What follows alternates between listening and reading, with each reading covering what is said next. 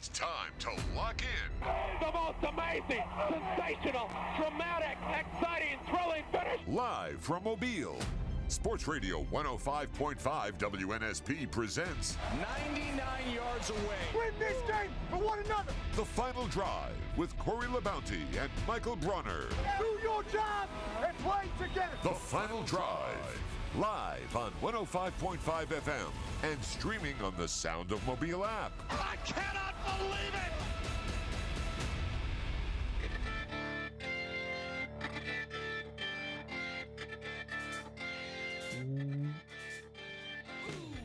Welcome to the final drive here on WNSP 105.5. Corey LeBounty, along with my producer Michael Bronner, joining you this Tuesday afternoon. Hope everyone had a long and enjoyable Memorial Day weekend and is well rested for the workday today. And of course, with this being SEC meetings down in Destin, Florida, none other than our main man, Lee Shirvanian, joining us in Destin. And Lee, good afternoon and welcome to the final drive. Corey, thank you so much. Uh, appreciate being invited onto the uh, final drive. So, uh, how was your week, your It- Memorial Day weekend? It was laid back, got a chance to see the disappointing game last night. And that was what everyone had anticipated, Lee. After Saturday's fantastic finish, you get that horrible blowout game in game seven. That's not what game sevens are supposed to look like, Lee.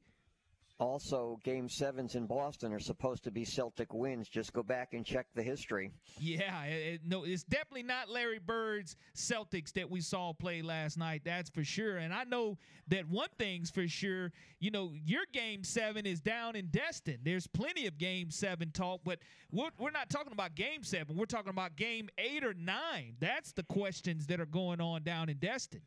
That's the hot topic, and we had six coaches today that spoke to the media with these impromptu news conferences, a lot different than what you'll face when you go to Nashville for the SEC media days. And just basically, I, I was kind of surprised that uh, not not even a bigger turnout of media as I thought there would be. As you know, when you go to Nashville, you're surrounded by oh, I don't know, 800, 900, 1,000, whatever, because they like to boast about the numbers. But here, it's more of a it's it's filtered down the crowd. Uh, I say crowd, not not many of uh, the media members do come down here for this. So, you know, there was a few, and they- heard the six coaches, and of the six, and, and this is what kind of disappointed me. I was going to try to keep score as to which coaches favored the nine game schedule, which favored the eight, and only one coach emphatically said. He favored the nine, and that was Eli Drinkwitz of Missouri. The other five kind of waffled. Even Nick Saban, who at one time I was led to believe favored the nine. In fact, he was asked about that. He even kind of uh, bounced off his earlier position and said, well, there's a lot of things to consider. Now, keep in mind, the coaches don't vote, they're just offering opinions. And for the most part, they basically gave the impression, well, we'll just take our marching orders and what they tell us to do, we're going to do. Drinkwitz really favored the nine game schedule for a variety of reasons. Um, other power conferences do it, and he, you know, he saw the value in it. The other coaches, they would say, "Well, I see this, but I also see that." So that's uh, that's that was my impression of uh, listening to uh, six coaches today, who were also asked, I might add, about gambling, about tampering, about the the portal, and you know other, let's say, less interesting uh, issues that may come out. But there's no question that this week. And when the athletic directors, not the athletic directors, actually the uh, presidents and things, they get together on Thursday and Friday, I hope there's a vote and we'll put an end to all this. Lee, you've been to a lot of these spring meetings. Now, this is the first one with Oklahoma and Texas having a seat at the table. Has it been any different with uh, with two new big time schools there? Well, well, let's just say this: they don't have a seat at the table yet. They're not involved in any vote. They, they, if they're present, it was not at any of these press conferences. The coaches are not here. I would assume. I saw one reporter from Austin, Texas, but I would assume the only, uh, let's say, uh, official or officials would come in would be in the athletic administration, certainly. And I would think they would want to sit in.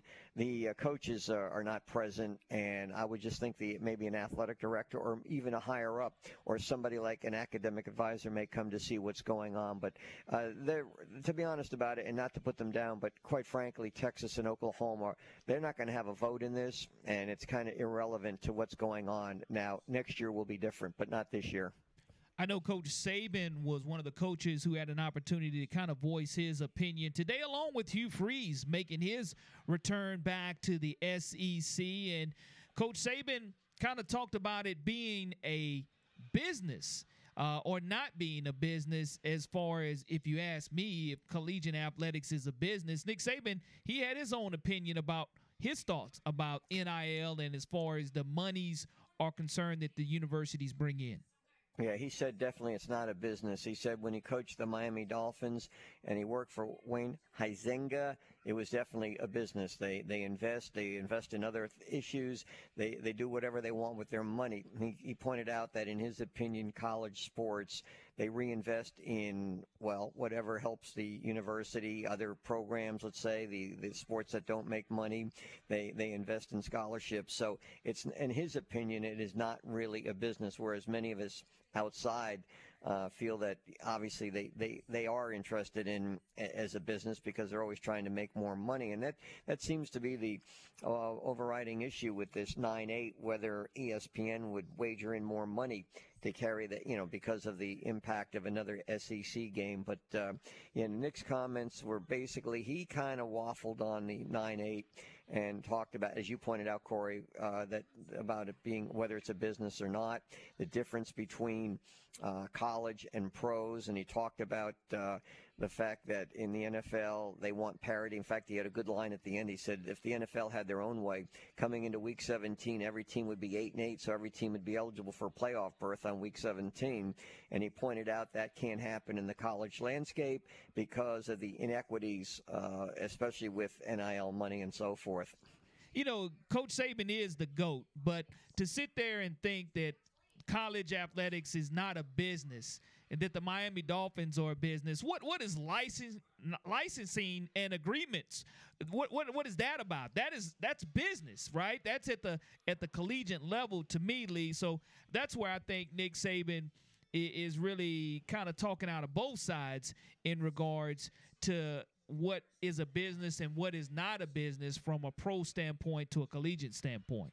So you think he dropped the ball, huh? Yeah, I, I, really think, think that's that's something. I think he dropped the ball as far as eh, from a business, and he's absolutely right that the Dolphins are a business, but college athletics has become a business, and with all the licensing and merchandising prior to NIL, it was still a business to where it was a multi-million dollar business when you look at all the the the apparel that is being sold and if you put something Alabama's name across something you get wind up getting sued Lee to me that's definitely signs of a business from a collegiate licensing standpoint. And I know that our good buddy Hugh Freeze at Auburn, when he came in and kind of talked about his biz- biggest topic for the day, Lee, was kind of about the transfer rule and the fact that he would love for it to go back to where you would have to sit out a year unless the college coach got fired or left the university. I'm kind of like him. If you want to slow the transfer portal down,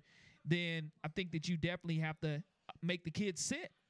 That's right, but you know what? At least this year it may benefit him with the what 21 or 22 they've brought in.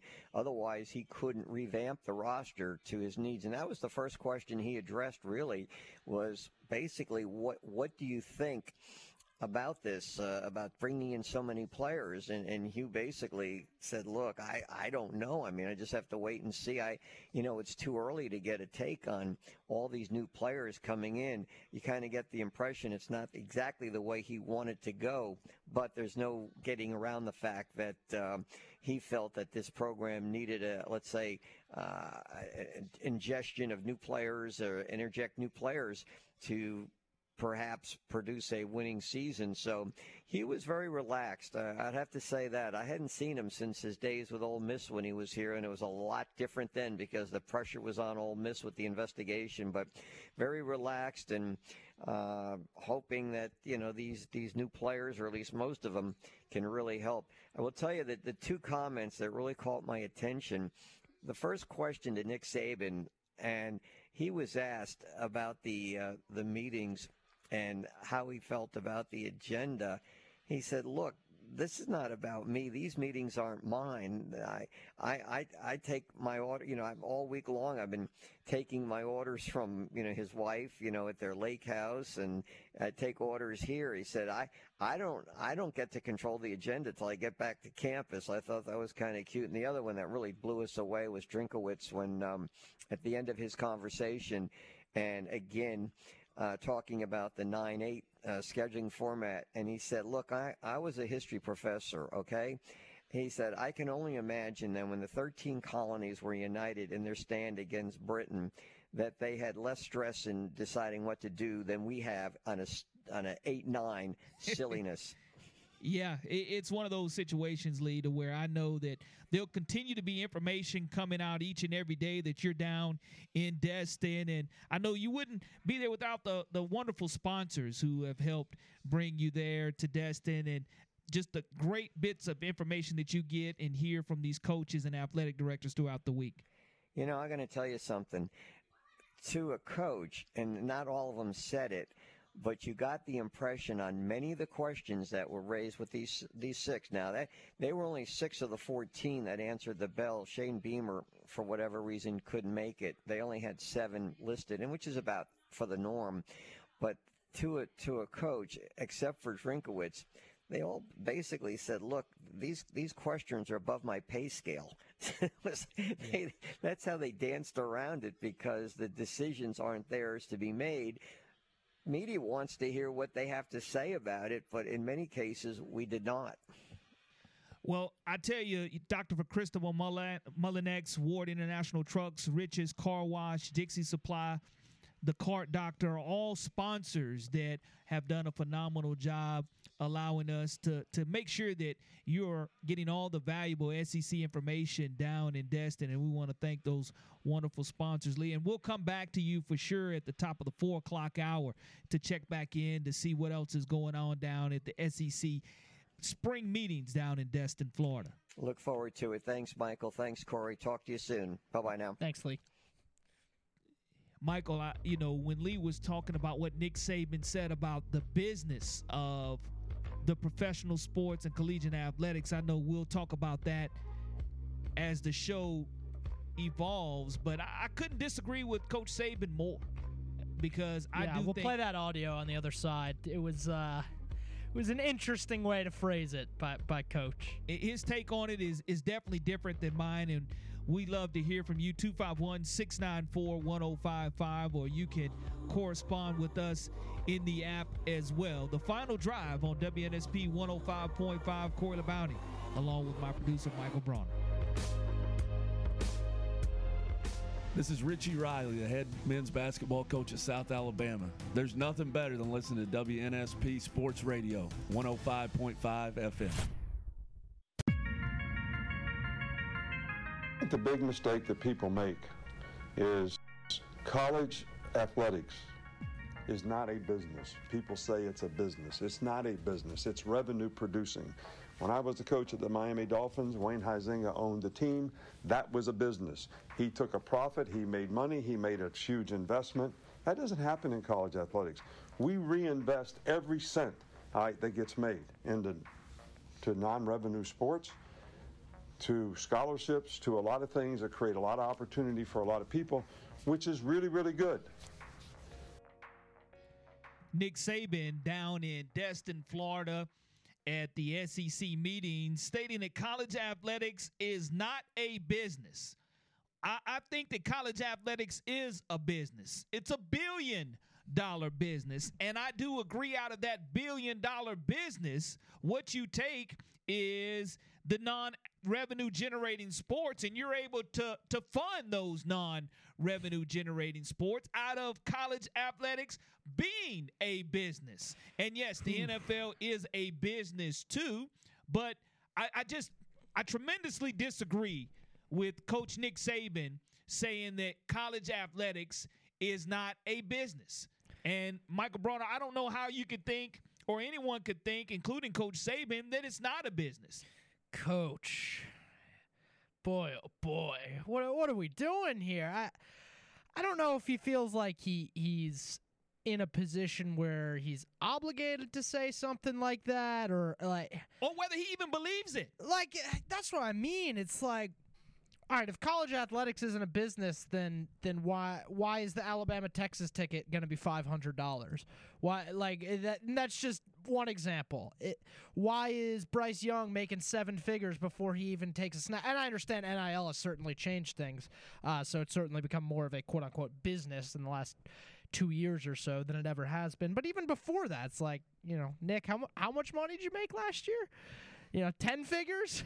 so it's it's a pretty crazy take to say that college athletics is not a business. It I mean, it's a business that like he said funds the non-revenue sports, funds everything else on campus. In Alabama's case, gets people to campus like myself from New Jersey right. who wouldn't have considered going to the University of Alabama if it weren't for a successful football team. Like it is a business that funds everything at that school. Like it puts the state of Alabama on a map. It's the amount of money that it's brought in, and I, am not arguing against it. I don't think it's a, a bad thing, but like to to say it's not a business. I mean, you're in a little bit of denial there, Coach. I, I think a little bit of denial is not the truth. A lot of denial there, and like I say, whether he believes it or not. It's one of those that is going to be used as a quote because when I did hear what Nick Saban had to say today, I, I was like, look, X's and O's, Jimmy's and Joe's, he is the GOAT. But when it comes to this particular opinion of collegiate athletics not being a business, I don't think that that's what's on ESPN's table because I guarantee if you go from an eight game schedule to a nine game schedule, that they're going to be happy with the fact that they signed a contract based on the fact that the SEC is supposed to still be an eight game schedule. When they signed the contract, it was going to be an eight game schedule, and they're going to give you another game for free. Plus, you have SEC Plus to where you can see every single additional game that's going to be played on the SEC network or ESPN Plus? Absolutely. Yeah, that's probably the best example. Like the TV contract. Go ahead and tell it to the what five hundred million dollar TV deal that that college athletics is not a business. I mean, come on. I, I believe a lot of what Nick Saban does say his core values in regards to that. I believe he doesn't want it to be a business. No, he, he absolutely doesn't. And but he's he's right in the fact when he did piggyback and said it does go to the non-revenue generating sports, which is all great. Which is what you have to have. That's what those additional dollars do because there's nobody ponying up for equestrian at Auburn or equestrian at Alabama. Nobody's paying to see that.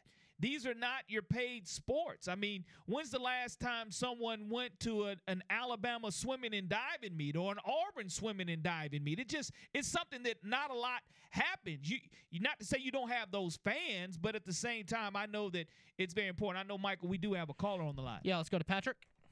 Patrick, thank you. Welcome to the final drive. All right, Corey, hold with me here a second, all right? You got it. So I'm, I disagree with you if you really look at the model, it's not a business because it is revenue producing. So if let's look at uh, so how do you you turn a profit in a business? If okay. you don't turn a profit, you go out of business or you shut down your dead weight, right? So at University of Alabama, due to Title IX, can you not shut down the non-producing. Therefore, it is technically a non-profit, and I'm not sure if people are aware. The NFL is not a business technically; it is a non-profit. Yes, their CEO makes fifty million dollars a year, correct? Because it's a technical nonprofit. Now, the teams are businesses owned by people who turn a profit, but if you look up, the NFL is a nonprofit who has an tax exempt status from the government. Hence, it's the same business model as the NCAA and Alabama's football program. Patrick, you're exactly right in regard to the true definition of business. Because Nick Saban, within this press conference, we just played a small snippet of it. He went in regards to saying that what the Miami Dolphins were and what Wayne Huizenga paid and how he goes about incorporating a business. But the only way that you do, and you still have Title IX regardless, but the non revenue generating sports under a business model, what money is being generated for those non revenue generating sports? None. That's the whole point why college athletics is not a business. They cannot, the non revenue is not generating any money. Therefore, they are using donations slash Alabama football program, who is revenue, who is making all the money to run those programs. Hence, it is technically not a business because if you had a business, like if you had a construction company, Corey, right, okay. and you had five locations, three are not making a profit, two a miss. You're shutting down those three to take your higher profit, right? That's this, a true business model. It's not a business. NIL has nothing. What Bryce Young made has nothing to do with the business NCAA sports. That is what he's making himself off what he has profited from himself. So there are different ways that you can look at it, and, and I agree with you, Patrick, in regards to non-revenue generating sports and the and the true sense of a business model. But collegiately, when you have your sports that are revenue generating. When it is revenue generating, what do you call that model? You call it revenue generating. Do you call it a successful business or a non successful business when it's generating funds? You call that part of the model uh, successful, ah. but that if part. You, if you, oh, you said you, y'all say college athletics. We're not pulling out. We're not pulling the football by itself. We said he said college athletics is not a business. Fair enough. No, it is not. And, and because again, the, because all, because all you would have you would have football. You would have, you wouldn't have baseball. You might have a little bit of basketball. You have, would have no women's sports. Let's be honest. You would have no swimming, no diving. You would basically say NCAA would be comprised of football and, and some basketball teams, and that's all the sports you would have if it was a business. Appreciate the call, Patrick. All right, buddy. Pre- appreciate Patrick chiming yeah, in I, there, but I, ha- it's a valid point. I think he's getting a bit caught up in the in the semantics of the of the mean, of the definition true, of the, the word. True, yes. exactly. That's what we're looking at. So if you want to look at the true definition of a business model, in regards to what generates money and what doesn't generate money? Well, I tell you what, that's why the SEC has revenue sharing because hell, Vanderbilt ain't making the same kind of money yeah. that Alabama's making. It doesn't mean that Vanderbilt is still not under the same business model yeah. that Alabama's formulated with. They're still selling tickets. They still have the same amount of athletic sports due to Title IX that is offered. So, eh, you know, you, don't really want to get caught in the semantics. I just disagree the fact that Nick Saban said it is not a business. And again, Michael played the clip, and it's it's clear as day because I went and listened to it several times. Wayne Huizenga the former owner of the Dolphins. Again, and any owner of the NFL definitely has have it as a business, and it's a business model. Collegiate athletics is based on the business model. Now, whether you make money or lose money, there are universities that lose money every single year. And you can go look at the books, just like businesses lose every single year. But that's part of business, and that's what we call it handling business here on the final drive. 3:30 coming up. Tony Tsoukalas will be joining us next here on the final drive. Hey, this is former Mobile TV sportscaster Eric Clemens, and when I'm in town, I listen to 105.5 FM Sports Radio, WNSP. Back to the final drive here on WNSP 105.5. Corey LeBounty, along with my producer Michael Bronner, joining you this Tuesday afternoon. Hope everyone had a wonderful Memorial Day weekend. And of course, with the meetings being held, the SEC meetings being held down in Destin, there'll be a lot of topics that will the presidents and the ads and certain coaches will be able to talk about and of course we just had it a segment here on the final drive about what is a business and what's not a business. Nick Saban saying that, look, the NFL is definitely a business and collegiate athletics are not. Tony Tsoukalas, managing editor for Tide Illustrated. You think it's the off season, Tony, because there's no football or basketball, but I tell you, there's plenty of going on and chatter with Nick Saban chiming in today about NIL and along with the professional model making college athletics employees. Yeah, there's never an off time when it comes to Alabama. I mean, uh, you got spring meetings, you got baseball, you got softball. It's uh, it's actually one of the busier times, and it's always busy when Nick Saban speaks. And Coach Saban did speak today, and, and some of the things that he had to say were about NIL and about compensation by collegiate athletics and the fact that how things are changing. And anytime Coach Saban has something to say, you know, you can say what you want to, but don't think for one ear, for one moment, that Nick Saban doesn't have the ear of Greg Byrne or the president of the University of Alabama about what he thinks about an eight or nine game schedule going in. Yeah, definitely, and uh, you know, I think that he's a, an influential voice. And there's going to be a lot of, you know, obviously he's not the only voice in this discussion, but uh, he carries a lot of weight, uh, not just within the SEC, but within college football. So when a guy like that speaks, people listen. Uh, I don't think he's like in control. I don't think you know his voice is the only voice that will matter. But yeah, I think that um, he, he will, uh, you know, even maybe more so than other SEC coaches, when he says something, uh, it carries a lot of weight. Well, what does carry a lot of weight in Tuscaloosa is the new recruits arriving on campus and pretty much everyone being on campus now, whether you were a late enrollee or a, a transfer portal guy getting ready for those summer classes. I know Alabama has a lot to be happy about in the fact that they were able to get everyone on campus and are ready to start that fifth quarter program.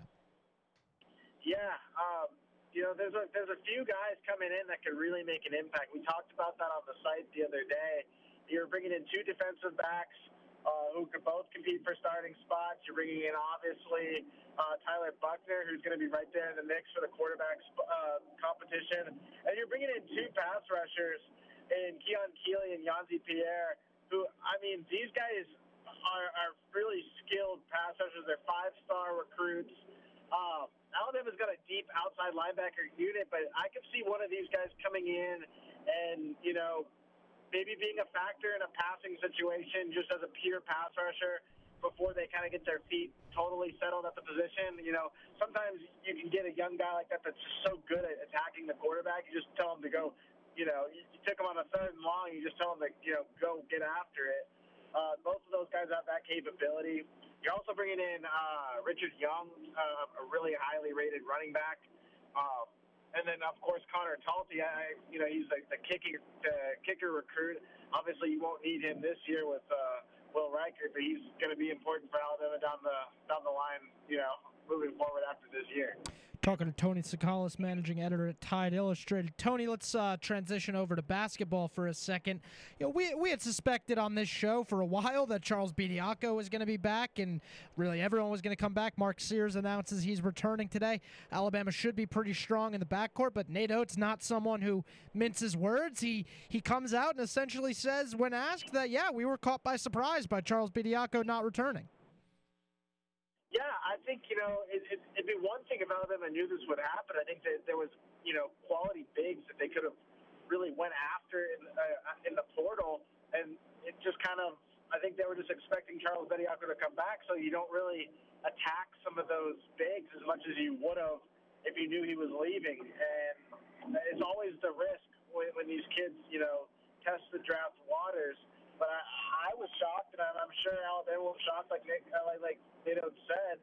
Um, the expectation was for Charles Bediako to come back, and you know it's going to be kind of difficult now to go and find a replacement. You know, Bediako is going to be a huge part of this year's team, um, and so it, it's going to be it's going to be tough to find somebody that you know has that talent, and then also, you know, he had two years of starting experience.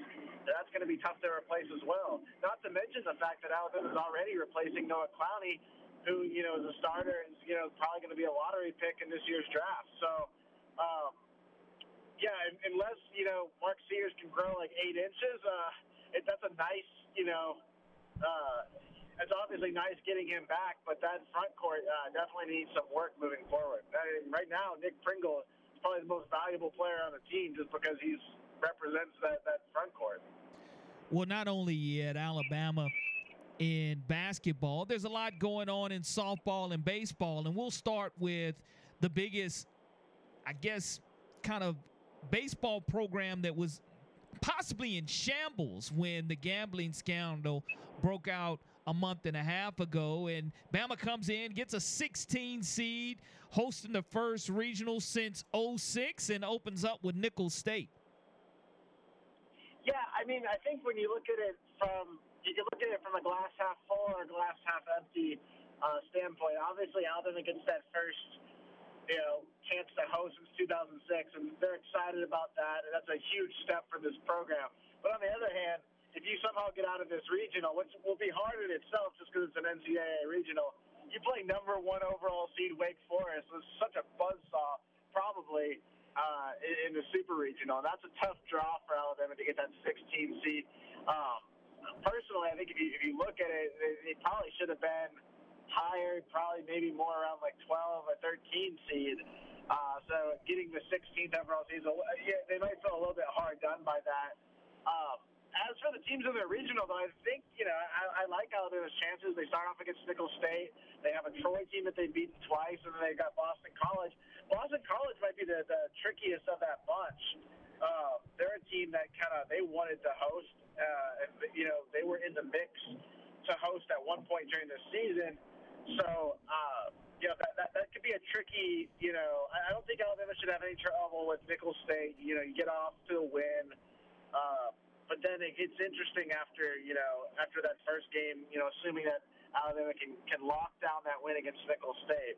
Another thing to point out, though, is Alabama hadn't been totally solid all the time in these, you know, midweek games, and that's essentially what Nicholls State's going to be. So they really can't afford to, you know, get ahead of themselves there because if you lose Nicholls State, you're really in some big trouble uh, in, in terms of a double elimination regional. So yeah, yeah. Really, when it comes down to Alabama, yeah. No, no, go ahead. Finish your thought.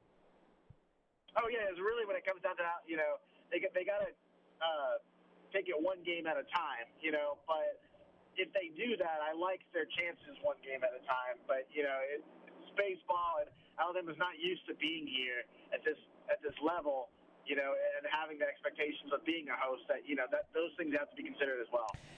Yeah, Alabama ending up as a 16 seed, I think, was surprising to a lot of people. I do think their draw in the regional is somewhat favorable, but you know, and without asking you to, uh, you know, come on here and spout conspiracy theories, what what's going on? Why why why, is it as low as a 16 seed? Maybe uh, you know, it's kind of funny because the softball team got a, a number five seed, and everyone screamed you know, oh wow, they didn't deserve that. You know, and everyone thought that they, you know, should have been farther down. It's almost like Alabama took all its luck from the softball draw and, and didn't have any left when it came down to, to getting a national seed uh, in baseball. You know, they, I, I, I'm sure. Uh, you know, Jason Jackson would have loved to have the same luck that uh, Patrick Murphy had when it came down to the, the committee. But yeah, I, I think it's you know you look at you know, maybe even an Auburn team that Alabama beat three out of four times and had a better RPI than. Uh, you know, how, how did they get a higher national seed than, than Alabama? That's, you know, something that I'm sure, especially Alabama fans are, you know, up in arms about. Uh, there's really nothing they can do about it, you know? And, and like you said, uh, it will be tough to beat a Wake Forest, but Alabama can't even afford, like we were talking about earlier, Alabama can't afford to really worry about that because they've got to take things one game at a time. And who knows? I mean, the same way that Alabama could lose in its regional, Wake Forest could lose, and then all of a sudden Alabama could be hosting its super regional. So um, it's just kind of you just kind of the dice has already been thrown, and I think you just got to play the hand that you, you're dealt. The legacy of Alabama softball Montana Fouts. And we know she had that hyperextended left leg and then found a way to help Alabama's women's team make it to the College World Series from a women's standpoint. Her legacy in, in getting that 100th win and Alabama's chances now that they are in Oklahoma. Of course, the buzz saw that are the Sooners program. It, they're, of course, the favorite if they've won some 46 games in a row. But just to make it there for Montana Fouts and for her to battle through her knee injuries, what this means to Coach Murphy and that program. Yeah, I think it's huge. Like, I don't think Alabama needs to be like entering this tournament with the, the mentality of oh we made it, because uh, that's not you know that that's not good for any team. But I think from a you know outsider standpoint, yeah, it means a lot that this team made it. I think this team punched above its weight to a certain extent because you know sure they were rated as the number five overall seed, but this is a team that struggled. It still can't hit consistently. It relies a lot on Montana Fouts, and you know now Montana Fouts, you know, is hurt and she's not at 100%. So the fact that they were able to overcome that and make it to um, Oklahoma City, really with you know what like three fourths of its starter, and it's the person that it you know relied so heavily on this season. It says a lot, and uh, you know for people like Montana Fouts who came back for that extra year, it would have been kind of weird to see it not end in Oklahoma City. So one way or another, it's going to end in Oklahoma City, you know, as it should be. Uh, I think you know with the kind of career she's had at Alabama, that you know it, it's only fitting that she would have a chance to you know to compete for Women's College World Series in Oklahoma City. Uh, I want to ask you one more basketball question, Tony, before we let you go. But uh, it was interesting last night. There were rumors swirling around Twitter about could Jahvon Quinerly be entering the portal, and then Nate Oats says today that he's probably coming back what do you make of all that? Does Alabama even? I, I, hate to say, does Alabama need him back? But they do have a very strong backcourt at this point after Mark Sears is coming back, and uh, you know there are roster spots to go around. With uh, you could bring back Quinerly and bring in a big or two, but you know at this point, you know what are your general thoughts on possibly bringing Quinerly back or not?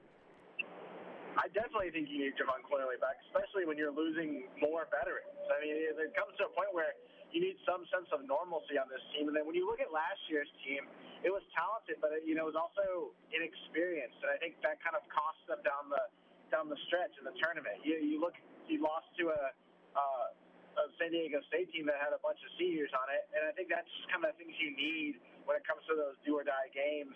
And you need people that have been there before. Jahvon Quinerly is somebody that's done that. He also knows Nate Oats' program. He knows Alabama's standard you kind of want a guy like that in your program. Um, yeah, do they have other? Uh, do they have other guards? And the, you know, they should have a strong backcourt, but they're going to have to rely on that backcourt now because I don't think they have. They're going to have necessarily a strong front court, depending on what they're able to pull from the transfer portal. So they can't afford to get rid of any other weapons that they have. Um, so I think it's big that he's coming back, and it sounds like you know from Nate Oats' comments today that he is coming back. So that's you know a bit of good news from Alabama. You know, in a time where they haven't really had a, a lot of good news. Well, what has been good news for this 22 23 season for the Alabama Crimson Tide has been the fact that the success of all sports across the board, the athletic programs, and when Greg Byrne has an opportunity to take a step back, I know here last week in a in a particular interview, he talked about the 99.5% success rate that Alabama athletics has had, and that 0.5 headlines being those whether it was the arrest for football or basketball and this baseball scandal that has gone on as a whole, the athletic programs has really been on solid footing, and that's evident of the success that you've seen in men's basketball, women's softball, men's baseball, despite what's going on. And of course, Nick Saban instilling them going and winning 11 games last year. Yeah, it's been a successful. I don't think anyone's arguing out that a success on the field or on the court. You know, there's been a lot of distractions off the court. Uh, you know, I, I don't know uh, if I agree with uh, Greg Byrne's uh, 99.5% positivity rate. If that's the case, Alabama's had a you know close to 100 or 99.9% in most years because there has been a lot more distractions. But as far as on the court or on the field uh, activities, it's been a banner year for Alabama. Uh, with, with you know nearly every one of its teams and soccer as well. Uh, you know, but it's been a, a a banner year for, for Alabama to have uh, all of its teams kind of performing to its top uh, its top levels. Tony Tsoukalas joining us here on the final drive. Tony, how can everyone follow all your tremendous coverage at Tide Illustrated? Yeah, the site's uh, TideIllustrated.com or you can go to alabama.rivals.com. You can follow me at Tony underscore Tsoukalas or you can follow us at Tide Illustrated on Twitter. Tony, thank you so much for your time this afternoon on the final drive. And as always, look forward to talking to you again next week to see the success of the men and women's program, softball and baseball. Yeah, uh, no problem. Thanks for having me on. Tony Tsoukalas joining us this afternoon on the final drive. And we'll be right back after a short break. And then, top of the hour, we'll have Lee Shirvanian live joining us in Destin from the SEC meetings. Hi, this is Mark Malone, former NFL quarterback. You're listening to 105.5 WNSP. Welcome back to the final drive this Tuesday edition. And of course, this weekend, plenty to unpack in the NBA. Game six. Now we haven't was- gotten to talk about this. It, it, it was one of the most thrilling Yeah. games I've ever seen in, in playoff history. As far as what was at stake for the Boston Celtics, could they force that big game seven? And in game six, of course, you have that buzzer beater that was made by Derrick White. And, and, and that that buzzer be- beater was one of those to where you, you could not boxing out or no box out. You can call it what you want to. The bottom line, is that ball had to bounce perfectly to him, and he had to make the shot. He had to make the layup and kiss it off the glass, and that led to the game seven excitement. The hype didn't live up to it. It was it was just like one of those old time Mike Tyson fights to hmm. where you knew going in it was going to be over after the first quarter. The Celtics, Charles Barkley called it. You just didn't know what they were doing, why they were chunking up so many threes. Yeah, and we can talk about uh we can talk about Joe Mazzulla in a later segment. We only have a couple minutes left in the hour here, so we'll have we'll get into that debate a little bit later. But uh, that being said, yeah, it was disappointing. Uh, you always want a game seven to be classic, and there were a couple moments where you thought, "All right, here we go. It's about to get close," and then you know, it, it was funny because I think Game Six was actually the Celtics' worst shooting performance of the season. Like they were seven of thirty-five from three or something like that, and obviously find a way to win. They were up big in the fourth quarter and damn near blew it. Um, and then, you know, Marcus Smart misses and Derrick White goes and gets the board, but. Yeah, and then uh, it was just more of the same in Game Seven. They they couldn't they couldn't make a thing. It was just ugly. Did you see the footage in game six of that wedding to where there was a wedding party? They were all Miami fans and they thought the game was over. They had started. I saw a few. I saw a few different videos. I mean, it was so funny because like, if you if you were watching with with the commentary on, like, commentators thought it was over. It was like, oh, wait a minute, are are they counting that? What? Right. Wait, and then they showed the replay and it was like, oh my god, like the reaction. I've never had a buzzer beater like that where you know I didn't really. I reacted. I said, oh my god, like is that is that good? I like didn't think he got it off. There's no way. And then like you you wait to react until you see the replay. Then of course they show the replay and it's out of his hands with with a tenth of a second left on the clock. It that, that was unbelievable. Yeah, Kevin Harlan normally has some great calls. You he can't. How- you can't to react to celebrate. that. He, he, he, he didn't know how to react Yeah. because he wasn't sure. He was waiting on the official signaling. Reggie Miller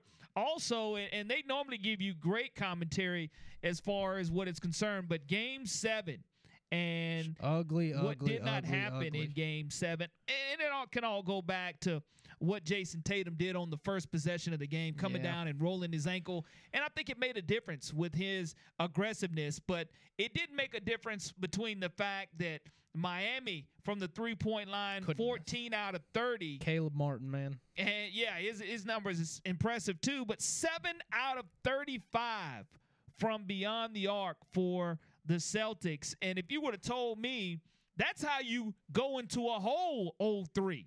And that's why the Celtics were down 0-3. Well, that was the stat. They were like going into Game Seven or going into Game Six. I think they were nine and one in the playoffs when they had shot over thirty-one percent, thirty-nine percent rather, and I think two and seven when they shot below thirty-nine percent. So like, you hate to make it so simple, but games they made threes, they won. Games they missed threes, they lost. And Game Six is the rare exception there. But boy, oh boy, could they not make a shot last night? It- we'll it's get tough into more if of it you're later. a Celtics fan and that nostalgia going into to, to Boston's home court, thinking they're going to get one and have a chance to play in the NBA Finals.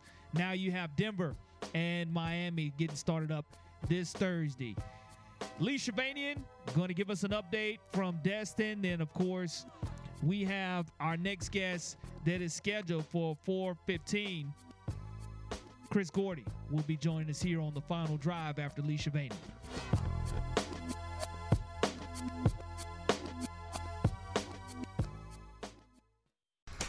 Time to lock in. The most amazing, sensational, dramatic, exciting, thrilling finish. Live from Mobile. Sports Radio 105.5 WNSP presents 99 yards away. Win this game for one another. The Final Drive with Corey LeBounty and Michael Bronner. Do your job and play together. The Final Drive. Live on 105.5 FM and streaming on the Sound of Mobile app. I cannot believe it.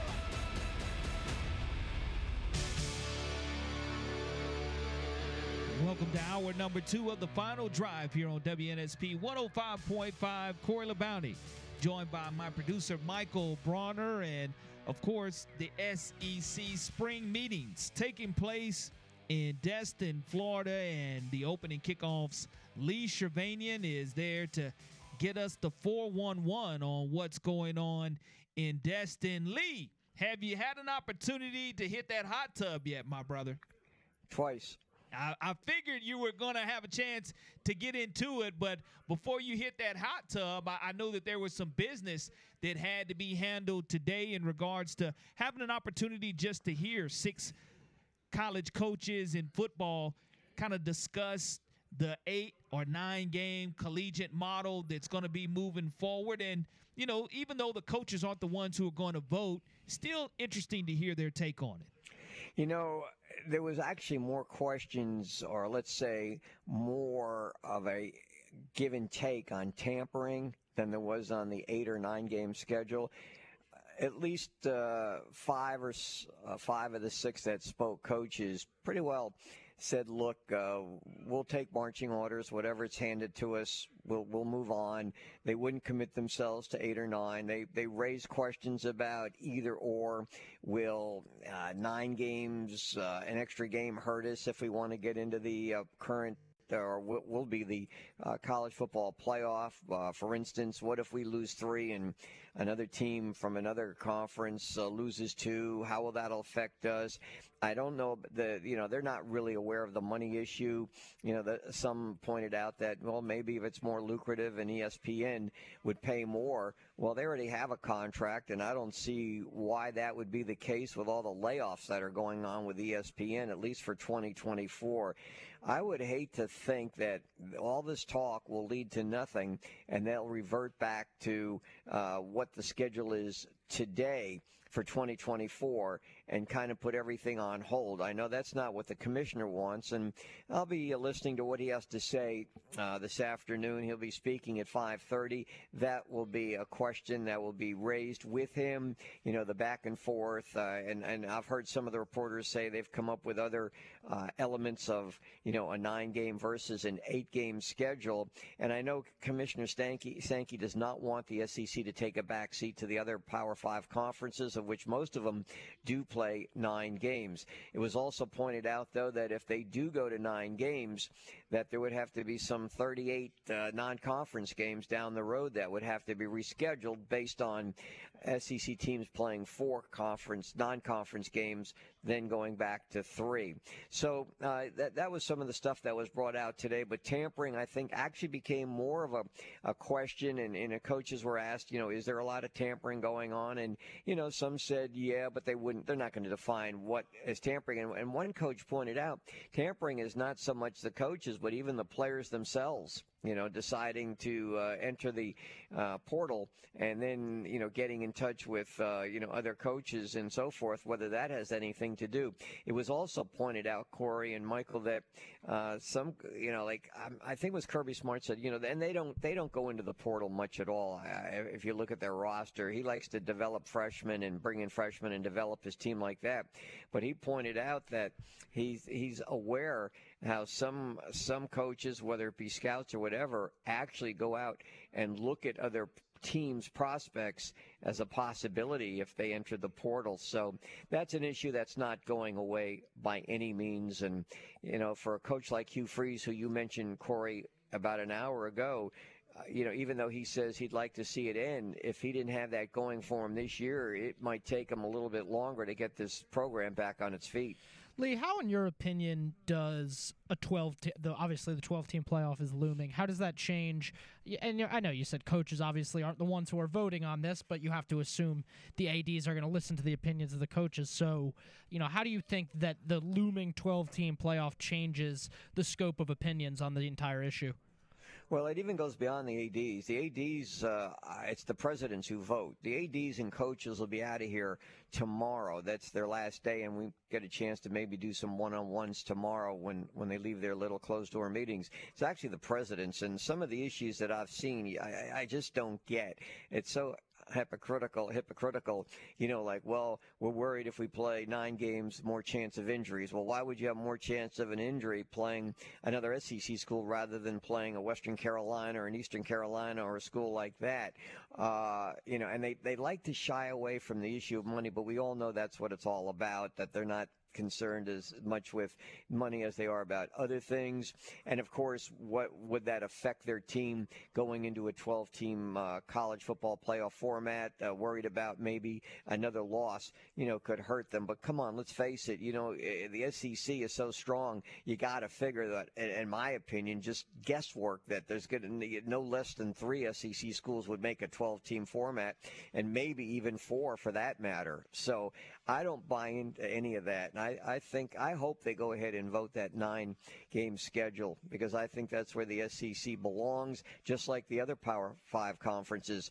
Now, when Nick Saban uh, kind of shied away from that question. Uh, he had been an advocate of 12, or I'm sorry, the nine game format, but he kind of backed off that and said his contention is we still want everybody should play a Power Five team anywhere, okay? Uh, just get away from anybody else but a Power Five team. So instead of saying let's play a ninth game against the SEC, he just said make sure it's a Power Five team. So that that was some of the uh, conversation that went on today. The the three issues being the schedule, tampering. And the, the portal, of course, NIL was a big issue. Also, uh, coaches were asked about NIL, and, and there were some jokes made about that, as you know. Willie, I know your fine sponsors are the ones who allow us to have the great coverage and to get any additional information on a day to day basis while you're there. Let us know some of those great sponsors who are making this possible. Well, I'd like to uh, commend uh, Spa and Tub Manufacturers. Uh, they're your pool and swim spa connection. They're in Chickasaw. Uh, certainly, Greer's Market and Cash Saver. They came aboard. Chick Fil A came aboard. Also, T. Bachelor and Son Heating and Air Conditioning. I do want to thank them and the Urology Associates. Uh, and their phrase is, "You deserve to be in expert hands." As is the final drive in expert hands with you and Michael. Oh, how nice of you, Lee. Appreciate that, Lee. And I, I tell you, looking forward to talking to you again tomorrow and getting a wrap up on what the commissioner had to say this evening and kind of seeing and gauging where his temperature is with the media. We kind of got a sneak peek on that this morning on your show about him talking about landing the plane. So we'll see exactly where his stance is on that, the portal, NIL, and all other topics that can be brought up to the commissioner of the SEC. And look forward to talking with you again tomorrow. Appreciate it, guys. Have a nice day. Talk to you later. Bye bye now. Lee Shirvanian getting ready to hit the beaches and the hot tubs for sure. And we were talking a, a, a moment ago about also the NBA and, and, the great series, the Game Seven series between the Heat and the Celtics. Now, now what I, I know this for a fact. You go back to last year, and Jimmy Butler was an absolute prophet in regards to how he felt the Miami Heat would find themselves ready to be in this position again last year, Jimmy Butler? Like I said, I'm just grateful for the opportunity to play with the guys that I did have the opportunity to play with. And it's been like that every year that I've played in the league. Uh, so we had enough. Um, next year, we will have enough. And we're going to be right back in the same situation. and uh, we're going to get it done. That was Jimmy Butler a year ago saying that the Heat were going to find themselves back in the position. Probably not the way he expected it, it blowing no, a 3 0 lead, but you're, no, you're good up on three him. games to none. Jimmy Butler, I, I don't really think he flinched because he said, Look, I'm just going to go get a beer and I'm just going to play cards and I'm not, I'm just going to be kind of laid back. And you could see with the way the Miami Heat played last night that they were the more relaxed and laid back team. And you yep. would have thought it would have been the other way around. They have the more relaxed and laid back coach. Well, again, you, you think that Mazzulla should be fired. Yeah, I do. And I, I still say no way to that. I mean, you have Nick Nurse going to the Philadelphia 76ers, and of course, Bob Myers the yeah, general manager retired. for the Golden State Warriors stepping down. Ideal time. That team's about to be a mess. So well, I mean, he's won four world championships, yeah. so so he's kind of done His all that he can do. secure. But that does let you know that the Golden State Warriors are about to implode now, and you feel that the Boston Celtics should split up their Tatum Ooh. and Brown combination. Well, we'll see how much room they have. Both are going to demand a supermax. Obviously, you have to give it to Tatum. And Brown disappears in big games, man. They needed him last night. Tatum rolled an ankle, and he was still at the. Obviously, he didn't have a very good game. He was playing on a sprained ankle. Uh, and Brown was frankly terrible last night. We'll we'll get into that debate and uh, Mazzulla fired or not at uh, probably at uh, the bottom of the hour here, but. Jeez, I mean, it was it was just it was just not good. I mean, the Celtics look Celtics when they're not making shots are just like a bit lost and they have no way to figure it out. That's why probably the records were as they were when they couldn't make shots. It's I I'm impressed they even found a way not to blow Game Seven. It took Bam Adebayo not boxing out Derrick White for them to be able to win that game because uh, they really were on the way to blowing it. But yeah, I mean, I I think it's a it's a big off season ahead for Boston. We'll see how many actual big dramatic changes they truly make. Well, the fact that the Miami Heat have so many undrafted players on their roster. Caleb Martin, undrafted. Duncan Robinson III, undrafted. Gabe Vincent, undrafted. Max Strus, undrafted. You have to look at management and the fact that Pat Riley and Erik Spoelstra know what they're doing. And the getting it done is what they've been able to do with not a lot of superstars. And the fact you mentioned about what do you do with the money when you don't have a lot of superstars, you're able to share the wealth. And I think that's what it takes to win a championship. Just just the way structurally and financially the NBA is set up. The final drive with Corey Labounty and Michael Bronner. We'll be right back.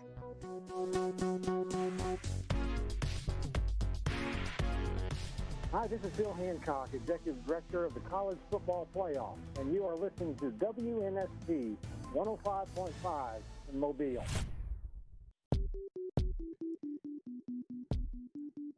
The final drive here on WNSP 105.5, a Tuesday edition with Corey Labounty and my producer Michael Bronner. And we bring in locked on SEC host Chris Gordy to keep us up to date and to give his thoughts on the SEC tying the record number of teams that were entering the NCAA baseball tournament. Eight regional hosts is very impressive when you start looking at the SEC trying to win another national championship.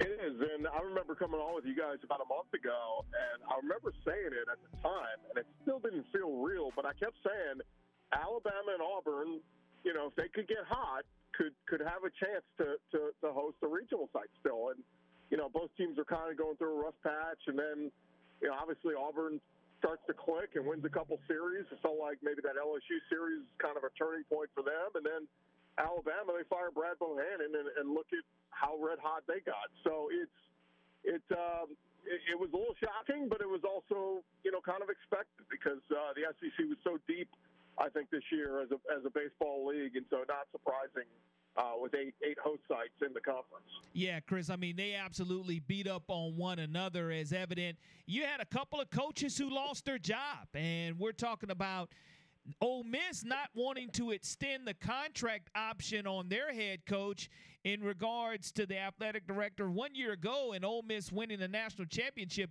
If you can't get a contract extension one year after winning a national championship in any sport, that just goes to let you know that this league is cutthroat. Well, and that situation's a little unique because they were a, year ago they were ready to move on for Mike Bianco. I mean, he's been there a long time and he's beloved, but you know sometimes things just run their course and it's time to you know just let's part ways, let's move on. And that's kind of where Ole Miss was. And then they they punch their ticket to the postseason. They get red hot. They win the whole thing. I mean, it's a memory Ole Miss fans will never, you know, they'll never take away. But I think a lot of them, as the season went along, said, look, we love Mike. We appreciate the the College World Series title, but also, man, like we may have to go a different direction here soon. So it's a tough situation to be. I mean, look at uh, look at Mississippi State. I mean, they won a championship two years ago, but ever since then, it's been a lot of bad. And so, yeah, it's just one of those weird things where you know you win a championship, but man, if you don't pick up some sustained success from that uh, look at football. I mean, Ed Orgeron didn't even last three seasons after winning a championship. So it's just sometimes you win that title, but you know, to answer the question, how long does a title buy you? Not much is the answer. Chris, we'll get to football in a second, but I do want to ask you: Was Alabama underseeded? I, they take three out of four from Auburn. They're higher in the RPI than them. I, I, I don't get how how one can explain that. I think body of work. I mean, if you watch if you watch them this year, I thought I thought the seating was fair. I know there were some people at Auburn who were upset at their seating. It's just I, I you got to take the full season into account. You know, RPI. I think we put too much stock into. I mean, look, Georgia Georgia's RPI. I think at the end of the season was 41 or something like that. They fired their coach, so RPI is not the end all be all. It's a good it's a good metric to to look at and determine, okay, we beat some good teams, we lost to some good teams, but I think overall they got it right. You know, I was talking to somebody yesterday about they didn't think it was fair matching up LSU with Kentucky, you know, as, as regionals, and that you know maybe Oklahoma State, maybe you could have slid them up a spot and bumped Kentucky down a spot, that way you're not having two SEC teams meeting in the, in the super regional. But I thought the selection committee was pretty fair with their seedings. I thought they they stayed pretty true to where teams, you know, at least the top 16 teams, they thought they were ranked, and I didn't have a problem with it. Um, and now, look, some teams got better draws than others. You know, Arkansas for being one of the best teams in the league, getting TCU and Arizona in their regional, that's a brutal regional. Whereas I thought LSU lucked out a little. You know, a team that was number one for much of this year end up as the number five national seed, but they get uh, they they get Oregon State, who has terrible pitching. They get uh, Tulane, who just you know went like 19 and 40 something, but got hot for one week and won the American, and they're in as the fourth seed at Baton Rouge. So, uh, yeah, look, the draws are a little bit tougher for some teams, but a little bit easier for others. Tim Corbin and the Vanderbilt Commodores, to me, really shocked the SEC and said, "Look." We're still here. Don't forget about the doors, and we're ready to anchor down. And I know that couldn't have made anybody happier than my mom. She's a Vanderbilt graduate, and she was very excited to see them win it. But not a lot of people going into this tournament had the Vanderbilt Commodores go ahead and succeed. And to me, their regional is really one of the toughest draws that you could ask for, considering that they won the SEC. Yeah, it's tough. Um, you know, Vanderbilt's been one of the best. Uh, they were one of the four best teams in the conference all year. Uh, it just they weren't as talked about. I think everybody kind of talked about LSU, Arkansas, and Florida, what they were doing, and I think you know we, we kind of ignored Vanderbilt, but they were still right there as one of the four best. So yeah, look, they they got it done at the right time. I thought A and M had a chance. You know, A and M's pitching was was tremendous the whole SEC tournament. They just kind of ran out of gas. I ran out of arms there against Vanderbilt. I feel like if they could have gotten some of the earlier performances they or the performances they had earlier in the week, I thought Jim Jim Schlossnagle's bunch had a chance to win the the SEC tournament. But uh, congrats to Vandy. It was it was a great run, but uh, again now it's uh, now it's time to flip that switch, and it's it's it's win or go home. And so, yeah, I, I'm really going to be curious to see how some of these regionals play out this weekend because, like you said, some of them are a little bit tougher than others. And I made a prediction a few weeks ago. I said the SEC is going to get a handful of teams into Omaha, but man, we, we got to get through uh, this week unscathed. Yeah, I'm with you on that. And talking about unscathed, the scheduling for college football moving forward. Of course, with the addition of Oklahoma and Texas, that's one of the big things that presidents and ADs and college coaches are in Destin, Florida, talking about right now. And the expansion, whether you go eight or nine games, I think that whether you decide to go with a rotating three permanent or with one permanent – to me, eight or nine games with the expanding playoffs is not going to make a difference besides the bottom line. Yeah, I, the, here's my big problem with all this. What, what, it's coming down to is it's coming down to, to the money. And I, I just like as, as much credit as we give Greg Sankey for having the, the hindsight on a lot of things and being such a great leader of the SEC, I just wonder when they entered these contract agreements with ESPN and ABC and the SEC network on renewing the, you know, doing the TV deal and getting away from CBS, you knew at that he knew at that time they were going to be expanding, and he had to know at the time that at least on the table, consider in consideration would be the SEC could go to a nine-game schedule. Um, what's happening right now is they're going to the table and telling ESPN, well, look, we've got this TV contract that starts in 2024, but we're thinking of going from an eight game SEC schedule to a nine game schedule. And if we do that, uh, we need more money. Uh, you know, this this agreement was made when we were only playing an eight game SEC schedule. And the ESPN and the networks are going, well, look, guys, uh, we, we have a deal here already. I mean, look, uh, you know, you, you guys will get some extra money from some SEC games playing, but um, it, it just feels like this is one where Greg Sankey should have had a little bit more hindsight and say, hey, if we, you know, put a caveat in there. If we do expand to more conference games, then we get more money. Um, it just seems like that is the biggest deal. I know Sankey has said, "Oh, it's not about the money. It's always about the money." Never, whenever anybody says it's not about the money, it's always about the hmm. money, and and that's where the holdup here is. And so it's a shame. I think it's going to be an absolute shame if we go to an eight game, you know, stick with an eight game conference schedule in 2024 when Texas and Oklahoma get here. Because the talk is they would only go to a one permanent rivalry, and and just think of all the great rivalries we're going to lose. Now they said it may only be a one year deal, and then they'll revisit the nine game schedule. But man, it feels like this should have all been worked out a long time ago. Chris, it's uh, it's been a few weeks, so it's about time to to check in. I think you know where I'm going with this one who's going to start at quarterback for Al. I think you've answered. If I if I have this correct, I think we've gone with Buchner and Milroe in two separate answers thus far. So, is there a change yet? Are we throwing a third name in the hat yet? Yeah, I had somebody sell me on Ty Simpson over the weekend, so let's go with Ty Simpson. So we got all three. All three are down now. I, don't know. I mean, again, I you know I think Greg McElroy he, he doubled down a week ago and said he thinks it's Tyler Buchner, and, and that's you know he didn't come to Alabama to sit. I just it, it, it's fascinating, man, for for a team like this, and I, I've seen some publications this week bounce back in Alabama's corner, saying, look, it doesn't matter who Alabama's quarterback is, they're talented.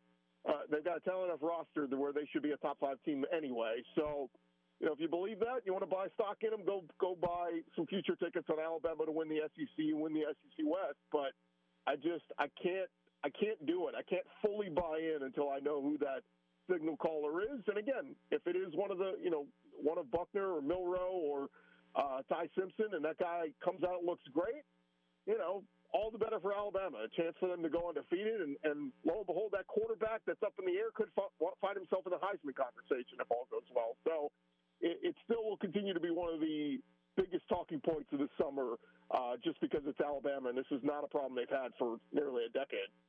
No, it, it's not a problem at all. And and I will say this about in regards to Alabama and really the SEC in general. We talked moments ago about the fact that they're a, a record tying 10 SEC teams in the college baseball hunt for a World Series championship. You you have in the College World Series in softball, you have Alabama and Tennessee opening up against one another. And all those draws, why do you think it is that in opening up, the two SEC schools that get in, you pit them together automatically out of the chute in the Women's College World Series?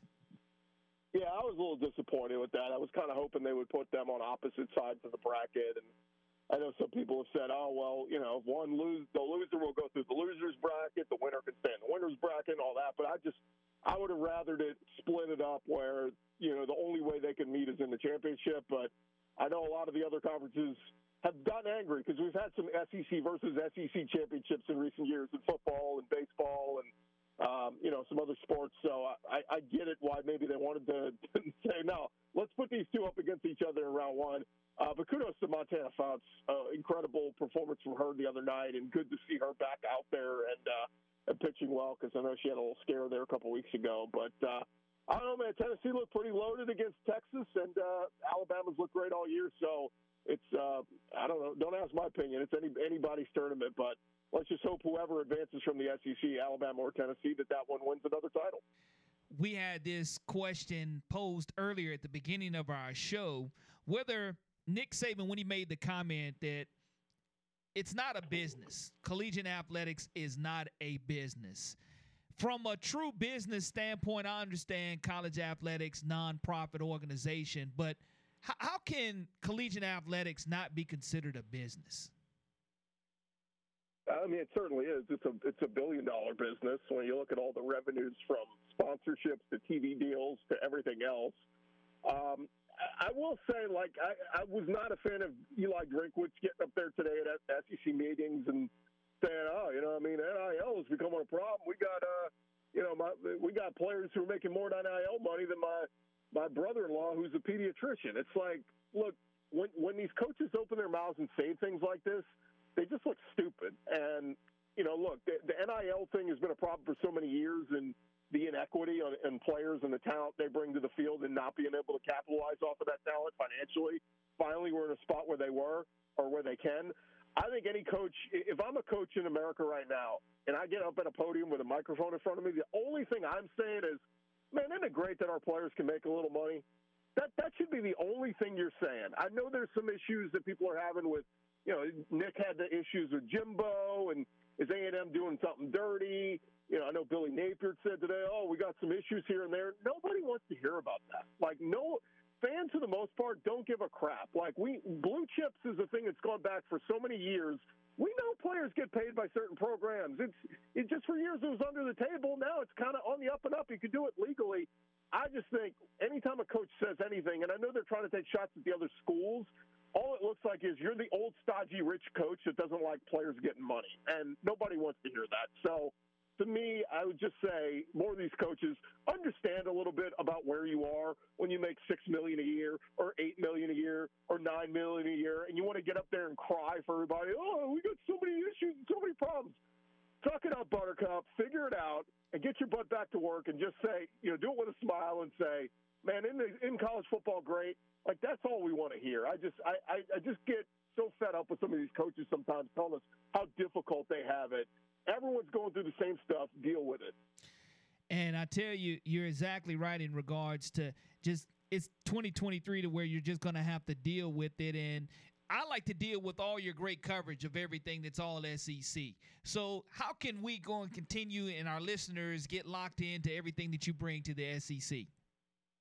Yeah, just locked on SEC wherever you get your podcasts. We'll be talking all week about takeaways from the SEC meetings. We'll check in with a couple of our buddies who are down there in Destin with some of the big storylines and takeaways. But the big storyline we'll be talking about is what will that 2024 SEC schedule look like? And guys, let's be honest, if they stick with the eight schedule, the, eight SEC schedule, uh, somebody's going to get screwed here. Somebody's going to get South Carolina and Vanderbilt, while somebody else is going to have to go to Oklahoma and to Texas. So can't wait to say to see who gets messed over and who gets the benefit. But uh, we know it's coming.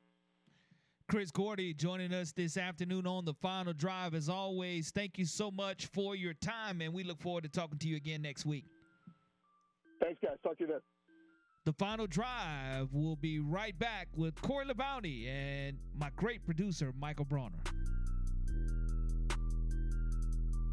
Hi, I'm Verne Lundquist from CBS Sports. You're listening to WNSP Mobile, Alabama obviously there's a lot that can happen for you over the course of this summer. Have have you been able to kind of think about your future here and, and what you're hoping for?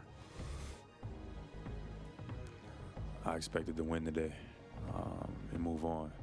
And that's what my focus was on. That's what my focus has been on. Uh, we failed. I failed. And it's hard to think about anything else right now, to be honest. Um, uh, we'll cross that bridge when we get there. Cross that bridge when we get there. Well, I'll tell you, the Celtics are in a situation with leadership. Do they keep this core together or do they go ahead and, and start transforming their roster also? It's a team that second seeded in mm. the East and come away, and I know you're not too high on their head coach, but their head coach found a way to to to rally the troops. And really when he put things in perspective – you he, he really had a quote that I'm gonna probably keep in my brain for the rest of my life in regards to what he does with his downtime. And he said, you know, he spoke with the the young ladies, 21 year olds who who had cancer, and that put his life in perspective. And put his his thoughts on God in perspective and hoisting the trophy and, and giving honor to God when you hoist the trophy. Outside of that, you know, I, I think that he's done a phenomenal job. Well, man, now you you had to bring up the fact that he's a really good guy right as I'm about right as I'm about to go in on him. That I, feel like that wasn't very fair of you. You can still go in on him because Let, I guarantee there were plenty of Celtics fans yeah. last night in that building that went off on him. No, I, and I'm I'm you know if you haven't seen that clip, go check it out. Mazzulla does appear to be a uh, really good dude and and, and all that certainly uh, keeps things in perspective and and and all that stuff. So uh, you know, I have nothing negative to say about Joe Mazzulla the person. Obviously, I don't know the guy, but that was a uh, a really nice thing to hear. But anyway, I had to address that. You know, I feel like that was kind of an unfair card for you to pull, but anyway, uh, yeah. So, uh, so that was Jaylen Brown, the audio you heard. We'll see what happens this summer. Obviously, there's a lot of questions to be answered. Celtics are in an interesting spot now because obviously when it was 3 0, it was kind of the situation where, all right, we're going to get swept and we're just going to fire Mazzulla and probably trade Jaylen Brown and move on from there. But now you come back, uh, you make it 3 3. You feel like you're pro- you were probably good enough to win that series if you had made some shots in Game Seven. Uh, didn't make shots in Game Six and still won, but anyway, that's besides the point. Uh, yeah, they're they're they're in an interesting spot. They enter an offseason where there's probably going to be a lot of change. What that change exactly is, I don't know. I mean, Jaylen Brown is certainly a big trade piece. I don't know how much salary cap they room. I, they how how much salary cap room they have. I know Tatum and Brown are both eligible for supermaxes. I just I don't know, man. I'm kind of out on Jaylen Brown. He disappears in big games. They needed him so badly last night after Tatum got hurt, and he just he he was terrible. He was there's no other way. There's no way to sugarcoat Jaylen Brown last night. He was awful. And as for Mazzulla, yeah, I think they more came back in spite of him rather than because of him. I mean, game four. Uh, was kind of a domination. Game five, they couldn't miss a shot. Game six was, uh, you know, they really had to cling to not blowing a lead there at the end and you know chuck chuck up a Marcus Smart three, and you know Derrick White is just crashing the board. I I don't know. I I just I don't give Mazzulla the credit for for leading them back. Obviously a little bit of it, but.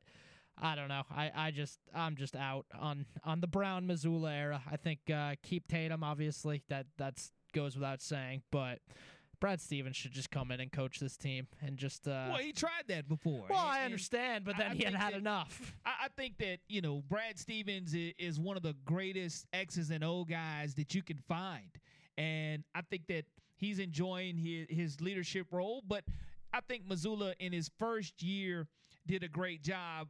It doesn't take away the fact that Jaylen Brown, even though he scored 19 points one out of nine from the three point line is not going to get it done in a game seven. He had some bad turnovers too. He just wasn't good. No, eight turnovers. Yeah. You, you can't Whew. you can't have that from from a guy who who is an all star player. Now, when you look at on the other side of that, folks forget that Jimmy Butler, even though he has playoff Jimmy has activated it, 28 points last night. Here's a guy who wasn't even an all star this year and you wonder why he I, wasn't an All Star.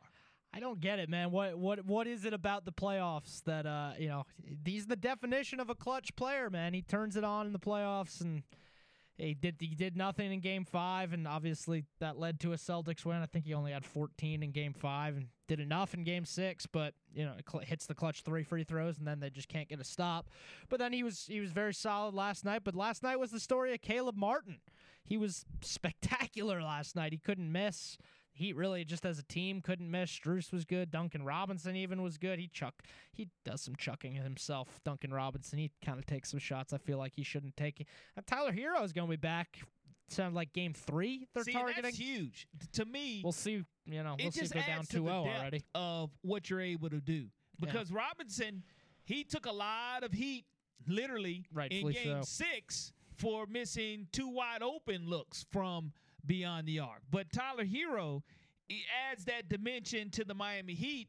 Of course, they're already missing Victor Oladipo, who's not coming out mm-hmm. with his not coming back because of his knee problem. But the Miami Heat, you you know, a person that's not going to get any minutes at all and is just enjoying the hmm. ride is Udonis Haslem. Yeah, he probably has like the best role in sports Oh, right man, now. Absolutely loving it, man. I mean, he 20 years in the office, in the same franchise, the same organization. You look at box scores, you're you're always going to see a DNP next to Had- Haslem, and it's going to be a coach's decision. But but why do you at this point in time? But in, in, in game seven, when you look at what Tatum was able to do, scoring 51 in the mm-hmm. previous round against Philly in game seven. Not to say that he was going to go for 50 again, but you definitely don't want to see him go down twisted or tweak an ankle Yeah. on the first play of the game. It looked nasty too, And you It- could see him looked suck it up. bad. Yeah, no, he he gritted it out. Credit to him. I mean, he played really. I'd have to look at the box score if you if you have in Yeah. front of. Tell me how many minutes he played, but uh, Pretty much the entire game. he played like the whole second half. Yeah, I know when, he when came out early in looking the at first. what he was able to do as far as from his minute standpoint, Yeah. 42 minutes. Yeah, I mean, like, come on, what, like, what, what, what? That's why Jaylen Brown. It's like, man, you got to step up. And, and you take away those last two minutes to where you know they did the curtain call Yeah. for him. So Your brother's out here playing on an it like, should have like a sprained ankle. It, it should have inspired the And Celtics he- to do a lot better. just- I, I man. just hate the fact that we didn't get a chance to see what we saw in game number six from a dramatic Just a good standpoint. game, You, you wanted up. to see a good game. Yeah. There's no way you wanted to see it. And I think Charles Barkley summed it up perfectly as far as what we were all witnessing at halftime by the Boston Celtics because no one really knew what the Celtics were doing. And that included all the Boston Celtics fans. And here's Charles Barkley summing it all up at halftime. Jimmy Butler, first half. Give me your impressions of what he's been able to do. He's got 11. I thought he was good, but I gotta say something, man. Watching you dumbass Celtics play making my head hurt. Ernie, let me tell you something. Glad I asked you about Jimmy Butler. I know it, but I, I can't let it go, man. I know, I know. You got if you just come to the game and say we're just gonna jack up threes, and if we win, we're gonna win. If we miss them, we're gonna lose. They're Charles Barkley never at a loss for words. That's for sure. But I think he encapsulated a lot of people's thoughts, and it didn't get any better for the Celtics in the second half. It was bad. Shooting from beyond the arc because, as I said earlier, when you attempt 42 threes in game seven, you're happy if you hit 16 out of 42. Nine out of 42 from beyond the arc, not going to get it done at all in game number seven. And now you see Jokic and Butler. Yeah, they, they brought smoke after one another. And I can't wait for that rematch because a year ago, we'll go back and we'll revisit that here a little later on on the final drive on WNSP 1055. This is Jordan Farley from the University of Alabama. You're listening to 105.5 WNSP. Roll Tide. Welcome back to the final drive on WNSP 105.5, and it's time now for our golf report brought to you by Dan Hart LLC, engineered product and services, and John Rachetti on the phone lines. Rachetti, hope all is well, and you had a great long Memorial Day weekend. It was filled with plenty of golf. Well, I, I, there was a lot of golf going on, but just not by me. I was in Texas uh, over the weekend at a wedding and spent a couple days uh, in Austin, Texas, and and uh, I just kept giving the roll tide, roll tide, war eagle everywhere I went down in uh, in Austin on Sunday, and that didn't go over too well. But I'm back in uh, back in the city and uh, looking forward to talk some golf. Absolutely, and it, you know it's it's been one of those stories to me that fascinates me the most is Michael Block and what he was able to accomplish in the PGA Championship, and he's really been a huge story and really a motivational story for all the golf pros and those who are just looking to make it on the big circuit. Well, yeah, it is. Uh, it was definitely a limit. I don't want to take anything away from the guy. I mean, uh, to accomplish what he did um, uh, last week at the PGA or two weeks ago, whatever, at the PGA Championship, but was incredible. And uh, what he's turned that into now, not only in his, in the world of golf, but financially and everything that that one week did for him. Uh, but you know, I, I you know, I get this asked this question all the time can he sustain that momentum on the PGA Tour? Uh, I don't think so. I just thought he was at the right place at the right time. Uh, I know he performed when he finished dead last, close to last at the uh, Colonial. Now he's got an exemption in the Canadian Open. Um, so I, I don't know. I don't want to take anything away from the guy. Guys did great, but I just don't think he is a legit day in and day out PGA Tour pro. Yeah, I mean, I not to take anything away from the guy, like you said. I, the uh, the quote about having Rory's distance and being one of the best players in the world at that point kind of made me think, all right, you know, it was a nice story, but I've had about enough of this guy. Nah, he's. I mean, listen, man, he was at the right place at the right time. He did. He did play spectacular. Can't take anything away from him, but I mean, you know, can he be a regular on the PGA Tour? Well, we'll see. He's got one more chance. I think uh, if he falters somewhat at the Canadian, if he doesn't make the cut at the Canadian Open, uh, I think this story will probably be done. I don't think, uh, from what I, I haven't heard any other any other tours, uh, excuse me, any other uh, events on the PGA Tour looking to give him a sponsors exemption. But uh, listen, it's a great story. I'm awesome for the guy, but I'm just calling it the way it is based on. Uh, I just do not think his game's got the game to be day in and day out to play uh, on the PGA Tour. Got about one minute left with you, Rachetti. And do you think the Ryder Cup teams will be affected by the live ties at all? Well, did you see Jon Rahm today? Uh, Jon Rahm came. Uh, he was, you know, obviously the PGA Tour's Jack Sterman Memorial this week.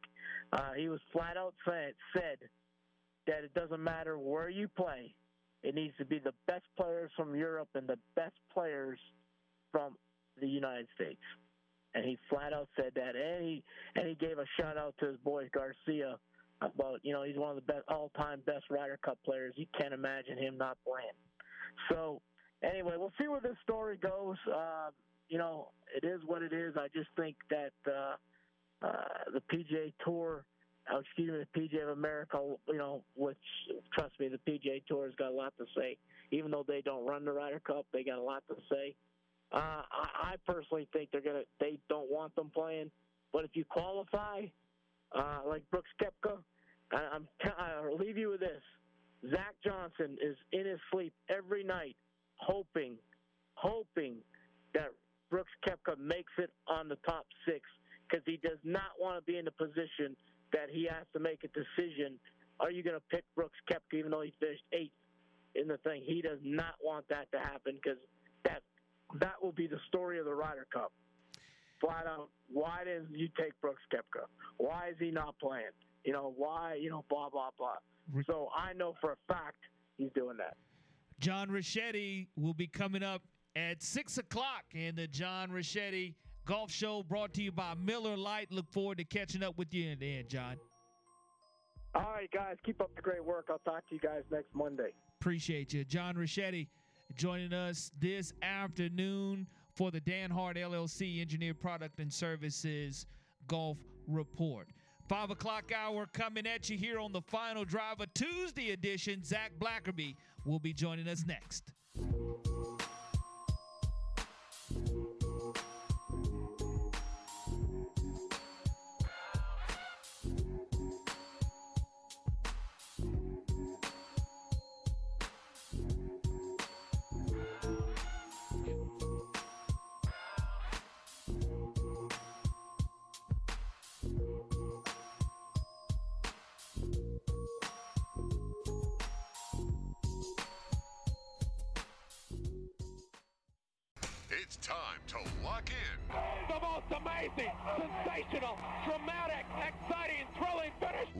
From Mobile. Sports Radio 105.5 WNSP presents 99 yards away. Win this game for one another. The Final Drive with Corey LeBounty and Michael Bronner. Do your job and play together. The Final Drive. Live on 105.5 FM and streaming on the Sound of Mobile app. I cannot believe it. Welcome to hour number three of the final drive here on a Tuesday edition. Corey LeBounty, along with my producer Michael Bronner, joining you this evening. And so much going on with Alabama and Auburn from a College World Series standpoint, softball standpoint. Of course, we have the SEC meetings going on down in Destin and the Auburn Tigers a lot of people say it, it, it's great time to be an Auburn Tiger, and of course Hugh Freeze down in Destin today chimed in on a plethora of topics, and who better to bring on than Zach Blackerby, host of Locked On Auburn, here on the final drive. Zach, good evening, and thanks for joining us. Yeah, always a pleasure to uh, chat with you guys this week on a on a Tuesday instead of a Monday, switching it up a bit. Yeah, it definitely still feels like a Monday, but we'll take it in stride and, and run with it. Uh, I, you know, Hugh Freeze getting back to Destin and speaking in front of all of the SEC reporters and SEC faithful. There were a couple of weeks ago, it's kind of been quiet as kept as far as from an athletic department suspension standpoint. And I, I, won't name any players because, again, Auburn has just said that there is discipline issues that have gone in within their athletic department. Eh, have you been surprised at how quiet is kept an issue like this has been? Because normally, when issues arise in the off season, it's something that's addressed swiftly, and you can't really run and hide from the media. Yeah, I think this impacts, you know, more than just student athletes. So I think it's going to be handled a little bit differently than some of these other things. Uh, I think there's kind of probably some legality that's uh, being discussed as well. So, um, no, I, I, don't think it does surprise me. Um, I do think I am curious to see how Auburn like handles it. Like if the if the verdict is even made public, or if it's just kind of something that happens and you know fall camp rolls around and you know that that's that. I, I am curious to see. I, I don't know if there's really going to be an end to this. I think it's just going to kind of slowly work itself out but we'll uh, yeah we'll see we'll see what happens uh, down the road. Well down the road for the auburn basketball program is great news for bruce pearl Johni Broom decides to go ahead and return to Auburn that has a tremendous signing class. And I think that with him coming back and with the depth that they have coming in from a point guard position, this has to make Auburn a favorite as far as when the preseason polls roll around and as this team gears up for next season. Yeah, I mean, I, I would be a little surprised if Auburn wasn't preseason top four in the SEC. I think most people are going to have Arkansas at one, and then it you know may change a little bit after that. But I think Auburn will be a top four team in the SEC going into it, and I think they should be. I think Bruce Pearl has done a great job at addressing several issues that we saw them run into over the you know the previous two seasons when Auburn just went cold from behind the arc. Who could step up and kind of be that person to to lead them and take that next step? And so he goes out and gets a bunch of dudes that have that have been able to shoot threes at a high level uh, consistently at the college level via the transfer portal. And so I think that's a big part of it. And you could tell he built this roster through the portal with the assumption that Johni Broom was going to be at center. And uh, obviously he announced that yesterday, like you said, Corey. So I think Auburn should feel pretty good about you know, the the starter and their backup at all five positions, and then Lior Berman's kind of that, you know, two three option if you want to, um, if you need to play eleven guys or some guys go down, maybe you know at the guard or the forward position. So. Uh, yeah, I mean, Bruce Pearl has to feel good about it. There's a chance this is the best shooting team that he's ever had, and and I think that could be uh, that could be saying something. So Zach, I I, uh, I don't want to call it a conspiracy, but I am going to call it a conspiracy. How how how can one explain Alabama taking three out of four from Auburn, having a higher RPI than Auburn, and getting a lower seed than Auburn in postseason play in baseball? Yeah, yeah, I think I think a lot of it, um, I guess, would have to do with the you know the way Auburn finished the season. You know, they say that that doesn't really matter. It's all about RPI and strength of schedule, and like you said, Alabama's RPI was very good, and um, the strength of schedules were were very similar, right? And so uh, I'm with you. If I was an Alabama baseball fan, I would look at the draw that Al- uh, that Alabama got and say like, man, this is this is pretty tough. Uh, the, the regional draw, then if you can get out of the Tuscaloosa regional, all of a sudden, oh, okay, you're, you're paired up with with Wake Forest. It's a tough draw, and you know when people say seeding doesn't matter, I think you kind of show them this. I think seeding certainly certainly does matter. As far as why, I, I don't know. I, I don't know, but I would guess it would have to do with how Auburn ended the season and what they did, you know, against LSU and against South Carolina, and then down the stretch with Ole Miss and, and Missouri. But um, yeah, I think Auburn kind of got the benefit of the doubt, and there's a lot of national pundits saying the same thing. Now it sounds like, call me crazy if I'm crazy, but it sounds like you're bought in on there's a conspiracy going on here. I don't know about that. I don't know about that. You know, I, I think there's a lot of inconsistencies with every committee that creates a postseason bracket. Um, but I think Auburn. I think Auburn deserved it. I don't know if they necessarily deserved to be as high as where they were, but I do think they deserved the host, and they certainly got that. And look, in Auburn's draw, I mean, it, I think it's pretty favorable. Um, Lindsey Crosby, I think, goes on with you guys. Um, he points out how good Penn is. And of course, that's who Auburn will open things up against Friday at 6 o'clock and Plainsman Park against uh, a pretty talented Penn team. They're the four seed, but we'll certainly see how that stacks out. And then Samford and, and Southern Miss. It's a very winnable region for the Auburn Tigers. With the great tradition of Auburn baseball, including an appearance in the College World Series a year ago, it's hard for me to imagine. This is the first time in program history that they're hosting uh, our NCAA regional at Plainsman Park for two years in a row. And I think that that's pretty impressive in and of itself, especially considering where Auburn baseball was about a month and a half ago. yeah, yeah. I mean, they really turned it on the second half of the uh, of the season, uh, no doubt about it. Especially you know, really leading into that South Carolina series where it's like, okay, if they can just steal one against South Carolina and just steal one against LSU, and you know maybe win some series against Ole Miss and Missouri, you know maybe that's enough to just get in. And then all of a sudden you win all of those series, and, and now you're hosting, and you got a pretty favorable draw.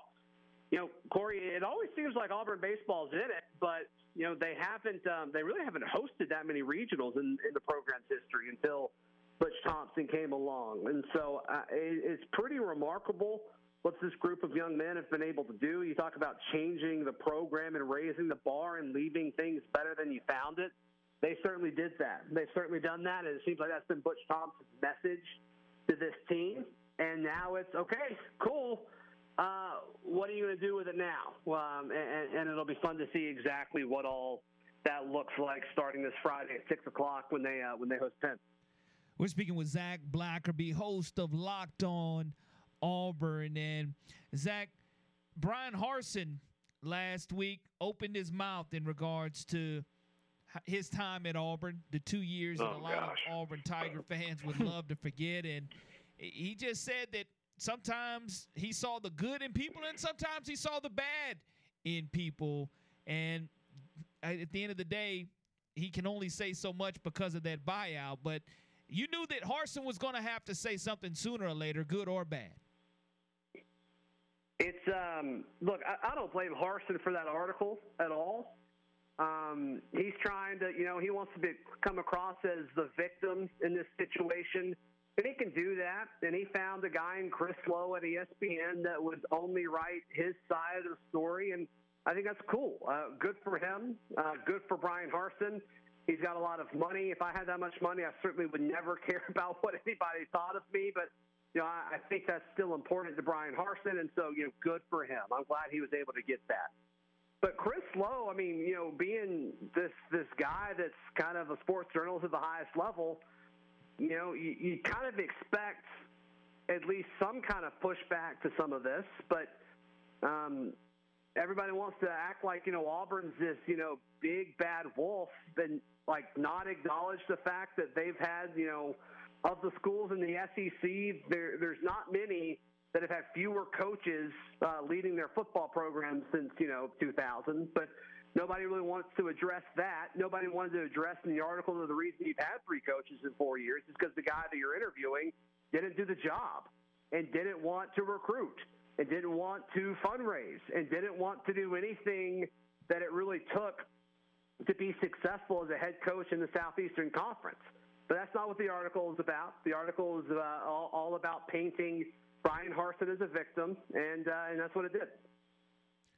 How far do you really feel that the Auburn Tigers baseball program can go? Can, can they make a repeat back to the College World Series?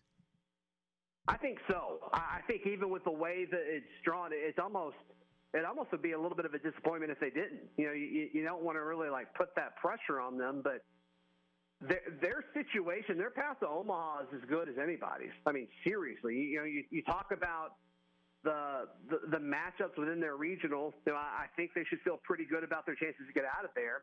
And then you look at the other regional that they're paired with, it's Clemson. And Clemson may not get out of the Clemson regional because Tennessee's just kind of sitting there as the uh, as the two seed there. And obviously, if Clemson doesn't win that, whoever wins that regional would go to Auburn, assuming Auburn won it. And so Auburn's in a real shot to host a super regional at Plainsman Park because most of the projections and a lot of the experts are saying Tennessee's the best bet to get out of Clemson. So I think even at what, regardless if Auburn were to host Tennessee or some other team in a super or go to Clemson, I think a lot of people would feel good about Auburn's chances. So it's tough. I mean, don't get me wrong. Just because I say it's, an, it's a more realistic path than most other folks and their footing and, and positioning in the NCAA tournament at this point. Like it's still a hard road to get to Omaha, but you got to feel good about it. I mean, I think Auburn was really, really gifted a solid opportunity by the committee. The calendar is about to turn, and of course, that does mean the recruiting's getting ready to rev up on the plains as camps are being held the entire month of June. And of course, it does mean that the Atlanta Braves are having an opportunity to continue to hold on to the National League East division atop of it. In the last 10, only four and six, and lost to the lonely Oakland A's last night. What's that all about? I know that was a very, very rough baseball game to watch. I mean, going into it, Oakland only had 10 wins on the season, and now all of a sudden, um, you know, they, got their 11th. But it's just, um, I mean, we we kind of seen an up and down situation with this Braves lineup, and that's exactly what we saw last night, and we'll see exactly what it looks like tonight with um, with Bryce Elder, who's you know become one of the best pitchers in Major League Baseball, um, handling handling things on the mound tonight. I think he leads. I know at one point at the end of the start last uh, last week he led Major League Baseball in uh, ERA. I think he still does. So um, we'll see if he can kind of right the ship. And we've seen this before. I mean, you play a home game and then you've got to fly out to the West Coast. I think that stuff matters. So we'll certainly see if um, we'll certainly see if he can right the ship. I got one more basketball question for you, Zach. Am I crazy in thinking it's not impossible after Broom today that uh, this Auburn team could be better than 2021? they're deeper than 2021, but you had two NBA guys. You know that, that yeah. certainly that certainly helps you.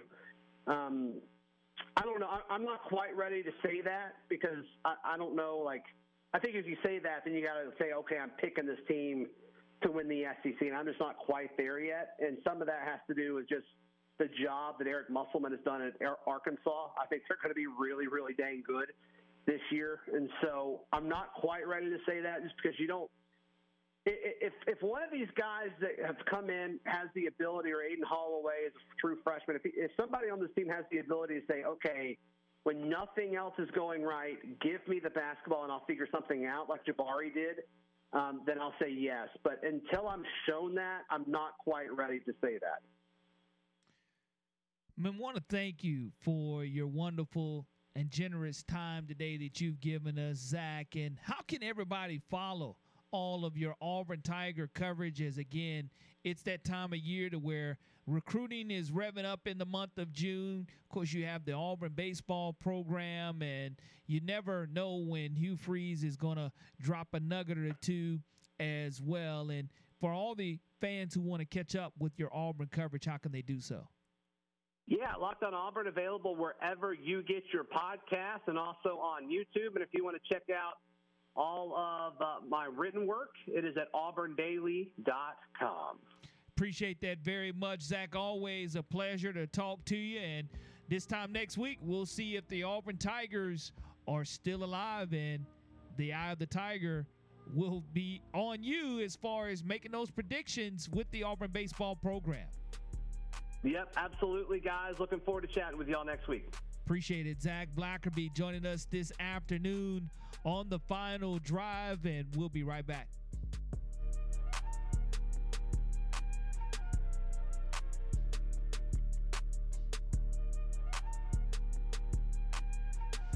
Hey, this is Slick Willie Shaw from the world famous Harlem Globetrotters. And you're listening to Sports Radio WNSP 105.5 FM.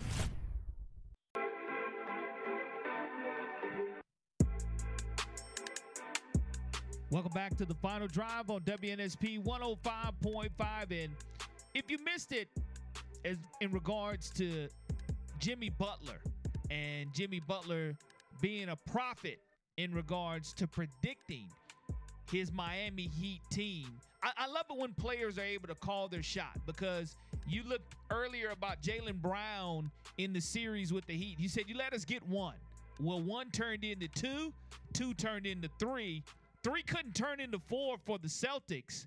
And he didn't say, he didn't guarantee they'd win the series. He just said, let them get game one, let them get game two, and let them get game three. And of course, going back to Boston, you had to feel real good about it. But Kim Mulkey earlier this year, she called her shot with LSU.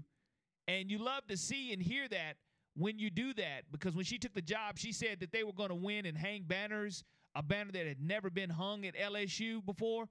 Called that shot and they did it. Same thing with Jimmy Butler a year ago in the playoffs saying what he wanted to do.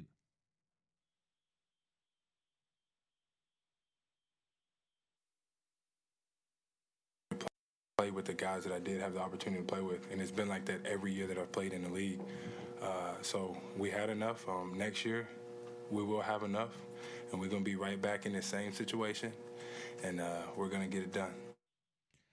A year ago, he felt that they had enough. And next year, he said they're going to have some more, that being this year.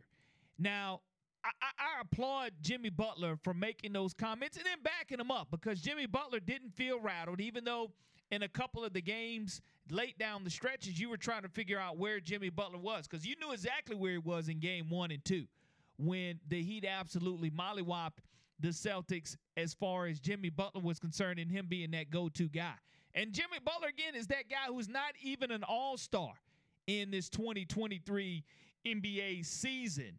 But he has some great teammates. And one of the things I love about Jimmy, one of his comments last night, the audio, we got some hoopers. We got some real deal basketball players. And that's evident in Jimmy Butler's comments about his teammates and the confidence that he has in the Miami Heat taking it all the way. I want to ask about something that's been talked about with the Heat for literally decades. But you guys came in as an eight seed, and you survived losing three in a row and all the history that was coming down at you. How does that apply to Heat culture, what, what you've been able to accomplish this particular spring? I'm, I'm not going to say losing three in a row is part of the Heat culture that we like to talk about because we don't play to lose. We don't want to lose. They're, they're an incredible team over there, and they will be for a while. I just think, you know, the guys that Coach Spo and, and Coach Pat put together, when a guy goes down, the next guy could fill in that gap. and do exactly what that guy that went down did, um, and do it at a high level. And then you know, be humble enough to know that when that guy comes back, you got to take a step back and get back in your role. And nobody ever complains. They always do exactly what you ask of them to do, which is why you want to play with guys like that, which is why they're the reason that we win so many games. I don't call them role players, I call them teammates because your role can change any given day, especially with how many games I've missed and you know in and out of lineup, off nights, whatever you call it. Um, but we we got some hoopers. We got some real deal basketball players that can score, can defend, can pass, um, and can win games for us. Now, if you were to tell me at the beginning of the playoffs that you you knew who the Miami Heat's guys were that were undrafted, as far as Caleb Martin and Duncan Robinson and Gabe Vincent, those are guys that a lot of people hadn't heard of and really had not been productive. And here it is, you look at Vincent or Caleb Martin yesterday having 26 points. Now, here's Caleb Martin in the starting lineup for the Miami Heat having 26 points, and Jaylen Brown for the Boston Celtics has 19. Tatum, with the injured ankle, only has 14. But I love the fact that Caleb Martin, he had a little bit to say too in regards to why the Heat still has an opportunity and what their ultimate goal is.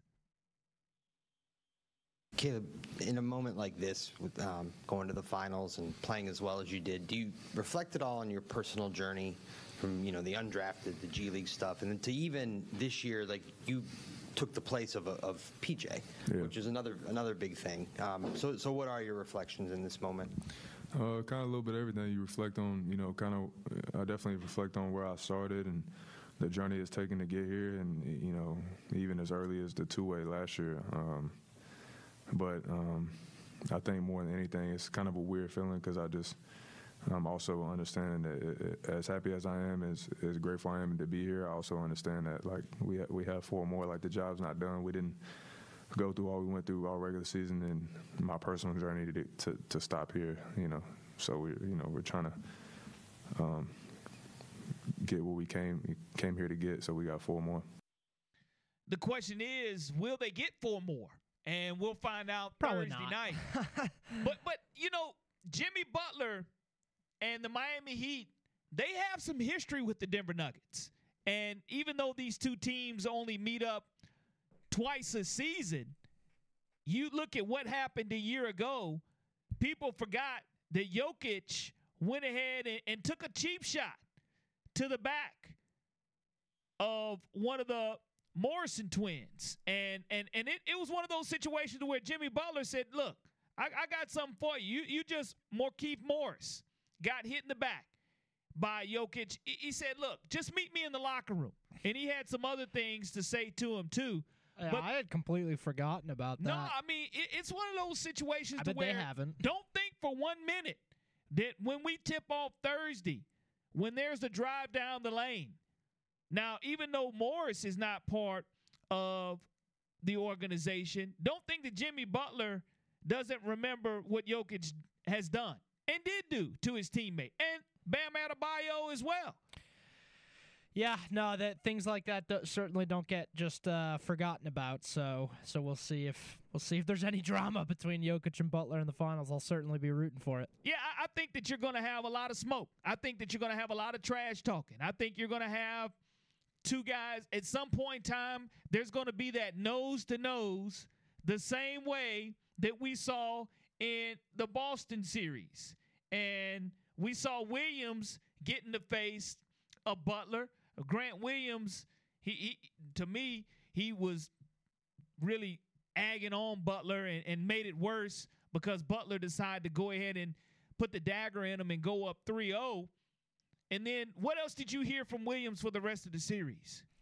Yeah, not a whole lot. He made, I think he made one of their threes last night, which they didn't make very many. So good on him there, I guess. But when you when you've been sitting at home awaiting your opponent to have ten days of rest, sometimes you you have to knock the rust off and you become a little bit discombobulated. So as a player, would I rather have those ten days off Or would I rather have those couple of days off? Give me the 10 days off.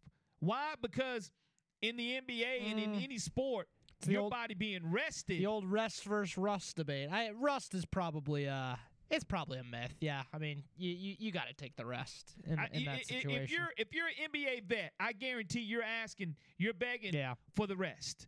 And once you start getting into possibly a seven game series, that's when you'll start seeing the Denver Nuggets saying, look, even though this is a seven game series, we should be the fresher team. Not to mention who has home court advantage yeah, in this NBA Finals. And it, it's a situation for Denver as a franchise. Denver big favorites in this series, obviously. It, it's your franchise's first ever appearance in the NBA Finals. So once that hits you, the Miami Heat, Erik Spoelstra, he's been there before. Yeah. So he can tell his team what to expect. Yeah. There's a couple of Heat Uh, Jim- members uh, yeah, Jimmy was there, and they, they lost to that Lakers team in the bubble in what six games? I mean, if you consider that the same as the finals, uh, I guess they played in an NBA Finals. So, uh, you know, Bam was there, and uh, yeah, I mean, it's it's very a similar uh, core. Obviously, the undrafted guys are are different. Duncan Robinson was there, so they they have finals experience. Tyler Herro is going to come back, and uh, so we'll see what happens, but. You know, I don't know what kind of a chance. You, we'll we'll get into more of this tomorrow, but what kind of the chance do you uh, do you give the Heat in this series? I give them a, a fighting chance, Mike. I really do. I, I think we're hopefully, if we're lucky, we will see a seven game series because Mhm. nobody wants to see a sweep. Sweep. Don't want to see a sweep. Sweep. Don't want to see it happen. Sweep. And if there is a sweep, you know that that's one of those circumstances to where if you're the Miami Heat and you get swept, sweep. Jokic is going to have to show up.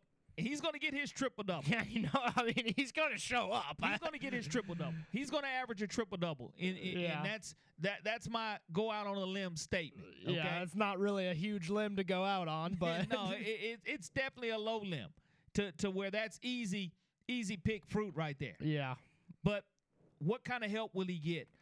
And the energy that's going to be around this NBA Finals. I'd argue Jamal Murray was. I'm not going to say better than Jokic, but I mean, he he was the one. Uh, you know, keeping the Lakers at bay, and because remember, all four of those games were close, but it was like Lakers would call back, oh Jamal Murray three, Lakers would call back, oh Jamal Murray three, make a make a stupid shot, maybe a Jokic mixed in uh, stupid heave over his head. I mean, of course, Jokic was fantastic in the series as well, but I mean, off- offensively, I mean Murray was just as good, so you know he's certainly going to have to keep it up. But if Murray can keep playing how he's played throughout the playoffs, whew, I, I I don't know, man. I I'm seeing sweep, maybe maybe a gentleman's sweep in five.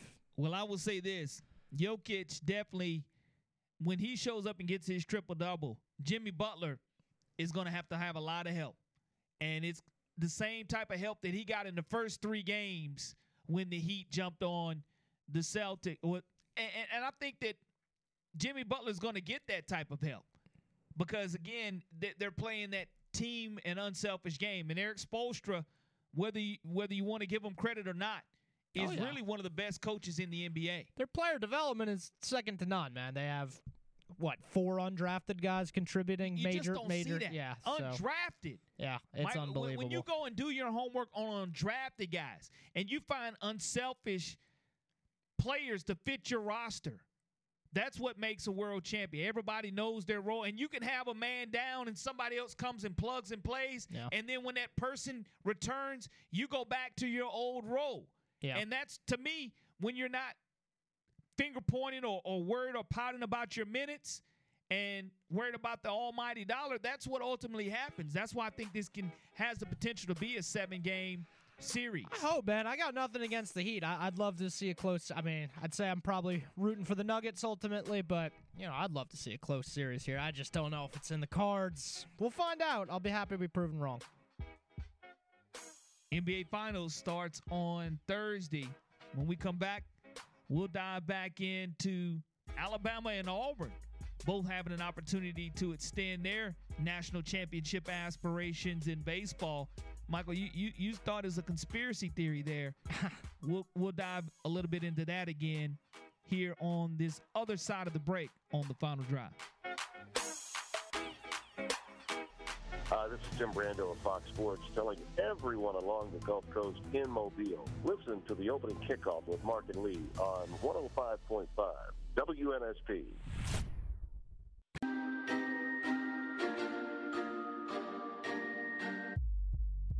The final drive back on WNSP 105.5. Corey LeBounty, along with my producer, Michael Bronner. And Michael, Alabama gets a 16th seed, Auburn gets a 13th seed. Both teams hosting regionals. Alabama hosting for the first time since 2006 and opens up with Nicholls State. Auburn, of course, hosts Penn on Friday. But you feel like the Crimson Tide really got the short end as far as from a seeding standpoint. Not that it matters because, again, survive surviving advance is what the name of the game is Yeah. for all these teams. And just the fact that you have eight SEC schools hosting out of 16 regional sites is impressive in and of itself. Yeah, I mean, the SEC runs college baseball. We know that.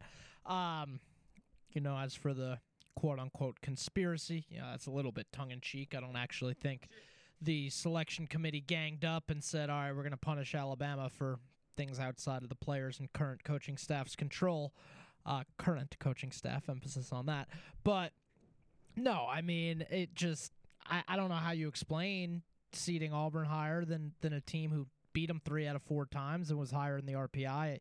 Gordy said body of work. But like Tony said earlier, it's like you can't focus on, like, oh man, if we win this regional, like, we got to go to Wake. Because again, you got to beat Nicholls. You're to have to take care of Boston College. Even Troy is a good team, too. So, like, I mean, there there are bigger issues at hand, but you would hope Alabama's able to get out of their regional. But then it's like you run into the buzzsaw that is Wake Forest. Ugh, it's uh, it's a tough path to Omaha for the Crimson Tide. And like Zach said, geez, there's an easy there's a there's a pretty good uh pretty likely scenario where you can see Auburn end up hosting a super regional, which is kind of complete nonsense, but yeah, it is what it is. I know we have Lee Shirvanian down in Destin, Florida at the SEC meetings. And of course, a couple of the coaches today came up to the podium. You had Nick Saban, and Nick Saban had some pretty interesting audio earlier in the day in regards to comparing the NCAA to a business. And I think that when Nick Saban compared college football to the NFL and how the NFL is a business, Nick Saban said in no way, shape, form, or fashion that it is a business, college athletics.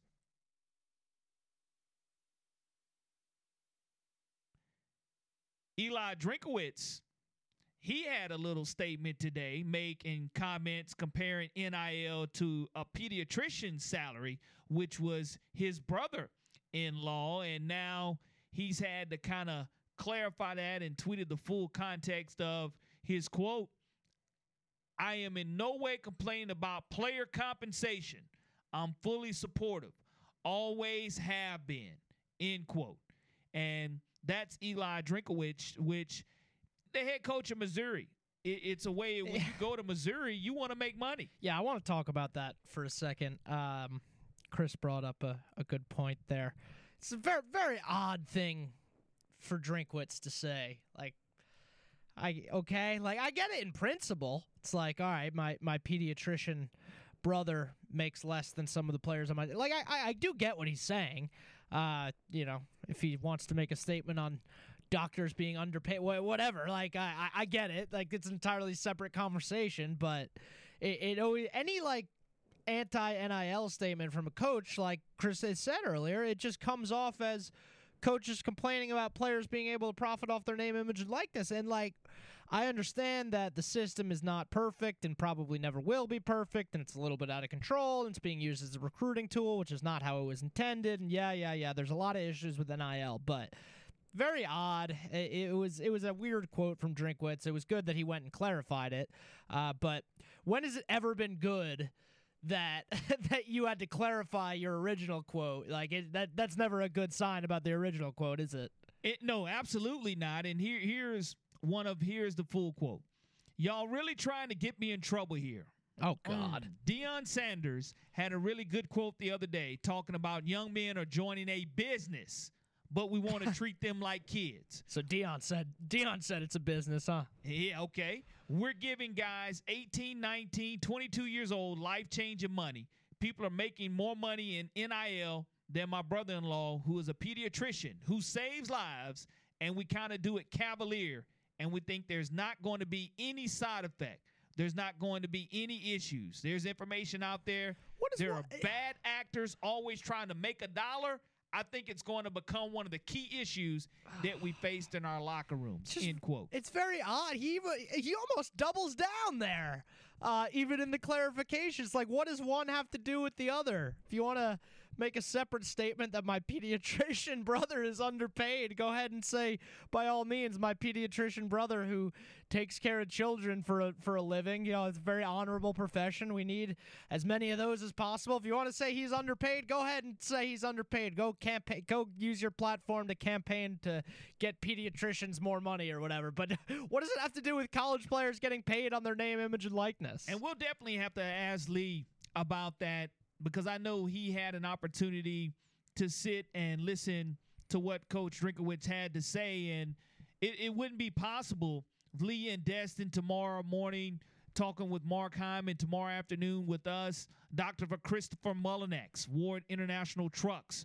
Rich's Car Wash, Dixie Supply, Keesler Federal Credit Union, The Cart Doctor, Green and Phillips Injury Law Firm, Urology Associates, Greer's Markets Cash Saver, Spa and Tub Manufacturer, Chick fil A, and T. Bachelor and Son Heating and Air, all sponsors of Lee Shirvanian making it out to Destin, Florida, and the SEC meetings that are going on with the presidents, athletic directors, and coaches, which is what makes Destin so unique because SEC Media Days that we are going to, Bronner, along with Nick Wiggins, Triple G, and and Stephen Root, what you'll see is you won't see university presence there, presidents there.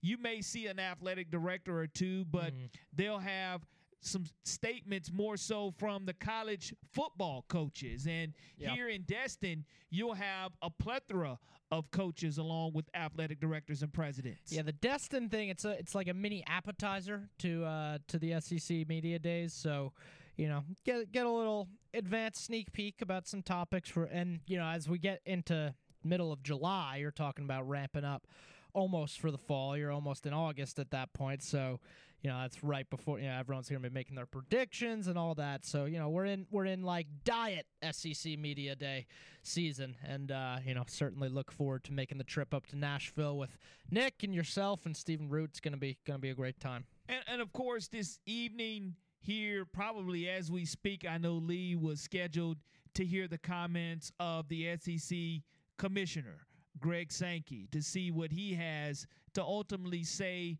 to those that are in attendance who have not heard his thoughts about whether there's going to be an eight game schedule or a nine game schedule. Because Bronner, wh- what you what you hate to see, you love to see three permanent robberies. I know I personally love to see three permanent robberies. As far as if you're an Auburn fan or an Alabama fan, you know who that one permanent robbery is going to be.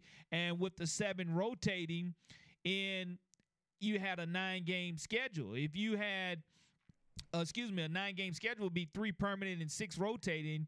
You have an eight game, you have that seven rotating and one permanent. So it, it can get kind of interesting in regards to what rivalry you think is a second because everybody likes, you know, Auburn, Georgia. Yeah. So so Georgia, Auburn's Auburn's really the one getting screwed here with this permanent opponent thing. Uh, it- like they should get Vanderbilt as a third because you know they're going to keep Alabama and you know they're going to keep Georgia. So, uh, you know, poor poor Auburn in that scenario. They really should get like a South Carolina or a Vanderbilt or we'll see who their third.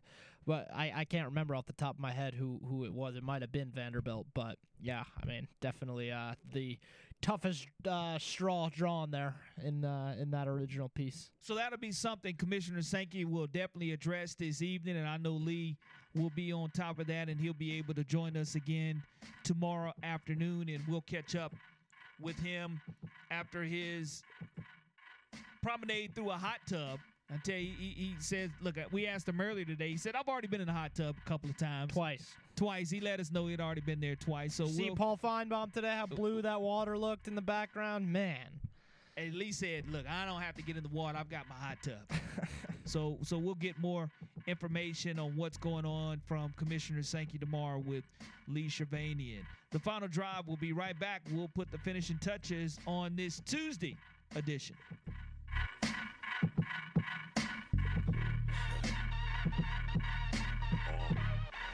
Hi, I'm Michael Pierce, NFL defensive tackle. When I am in the city of Mobile, you can normally find me at WNSP 105.5.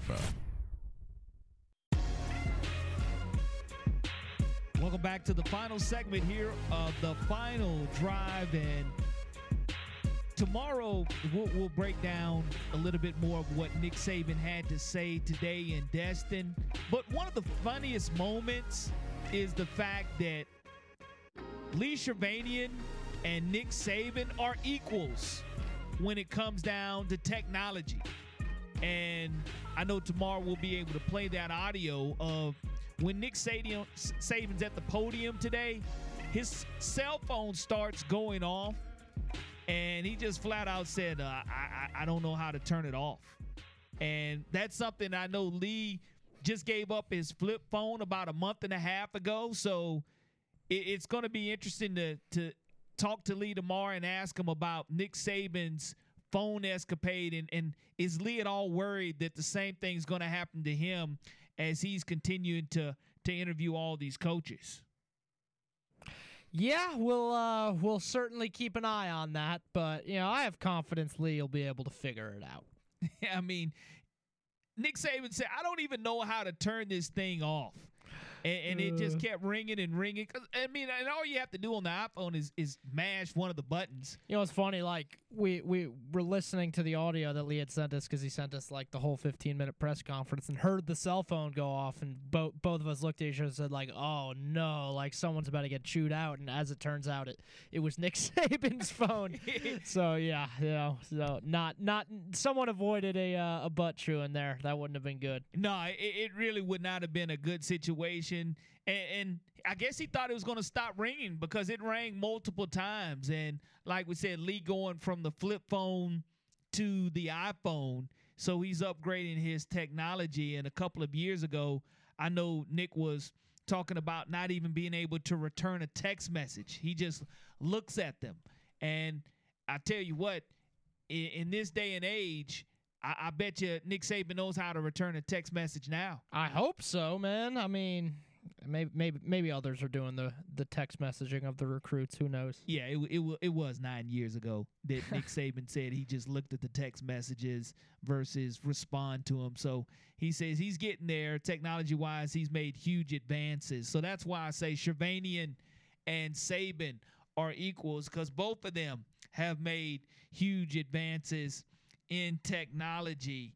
And of course, tomorrow also want to play. If you didn't get a chance to hear that audio, I, I just I know I was out on Friday, but the goat to me is Michael Jordan. Oh yeah, we didn't get a chance to do that. I broke that down a little bit. We'll we'll we'll have a good discussion about that one tomorrow. Scottie Pippen chiming in on Michael Jordan. If you missed that over the weekend, we'll, we'll play that again tomorrow as well. Tomorrow, Riley Leonard will be joining us, one of the top prospects. He's a dark horse to win the Heisman Trophy.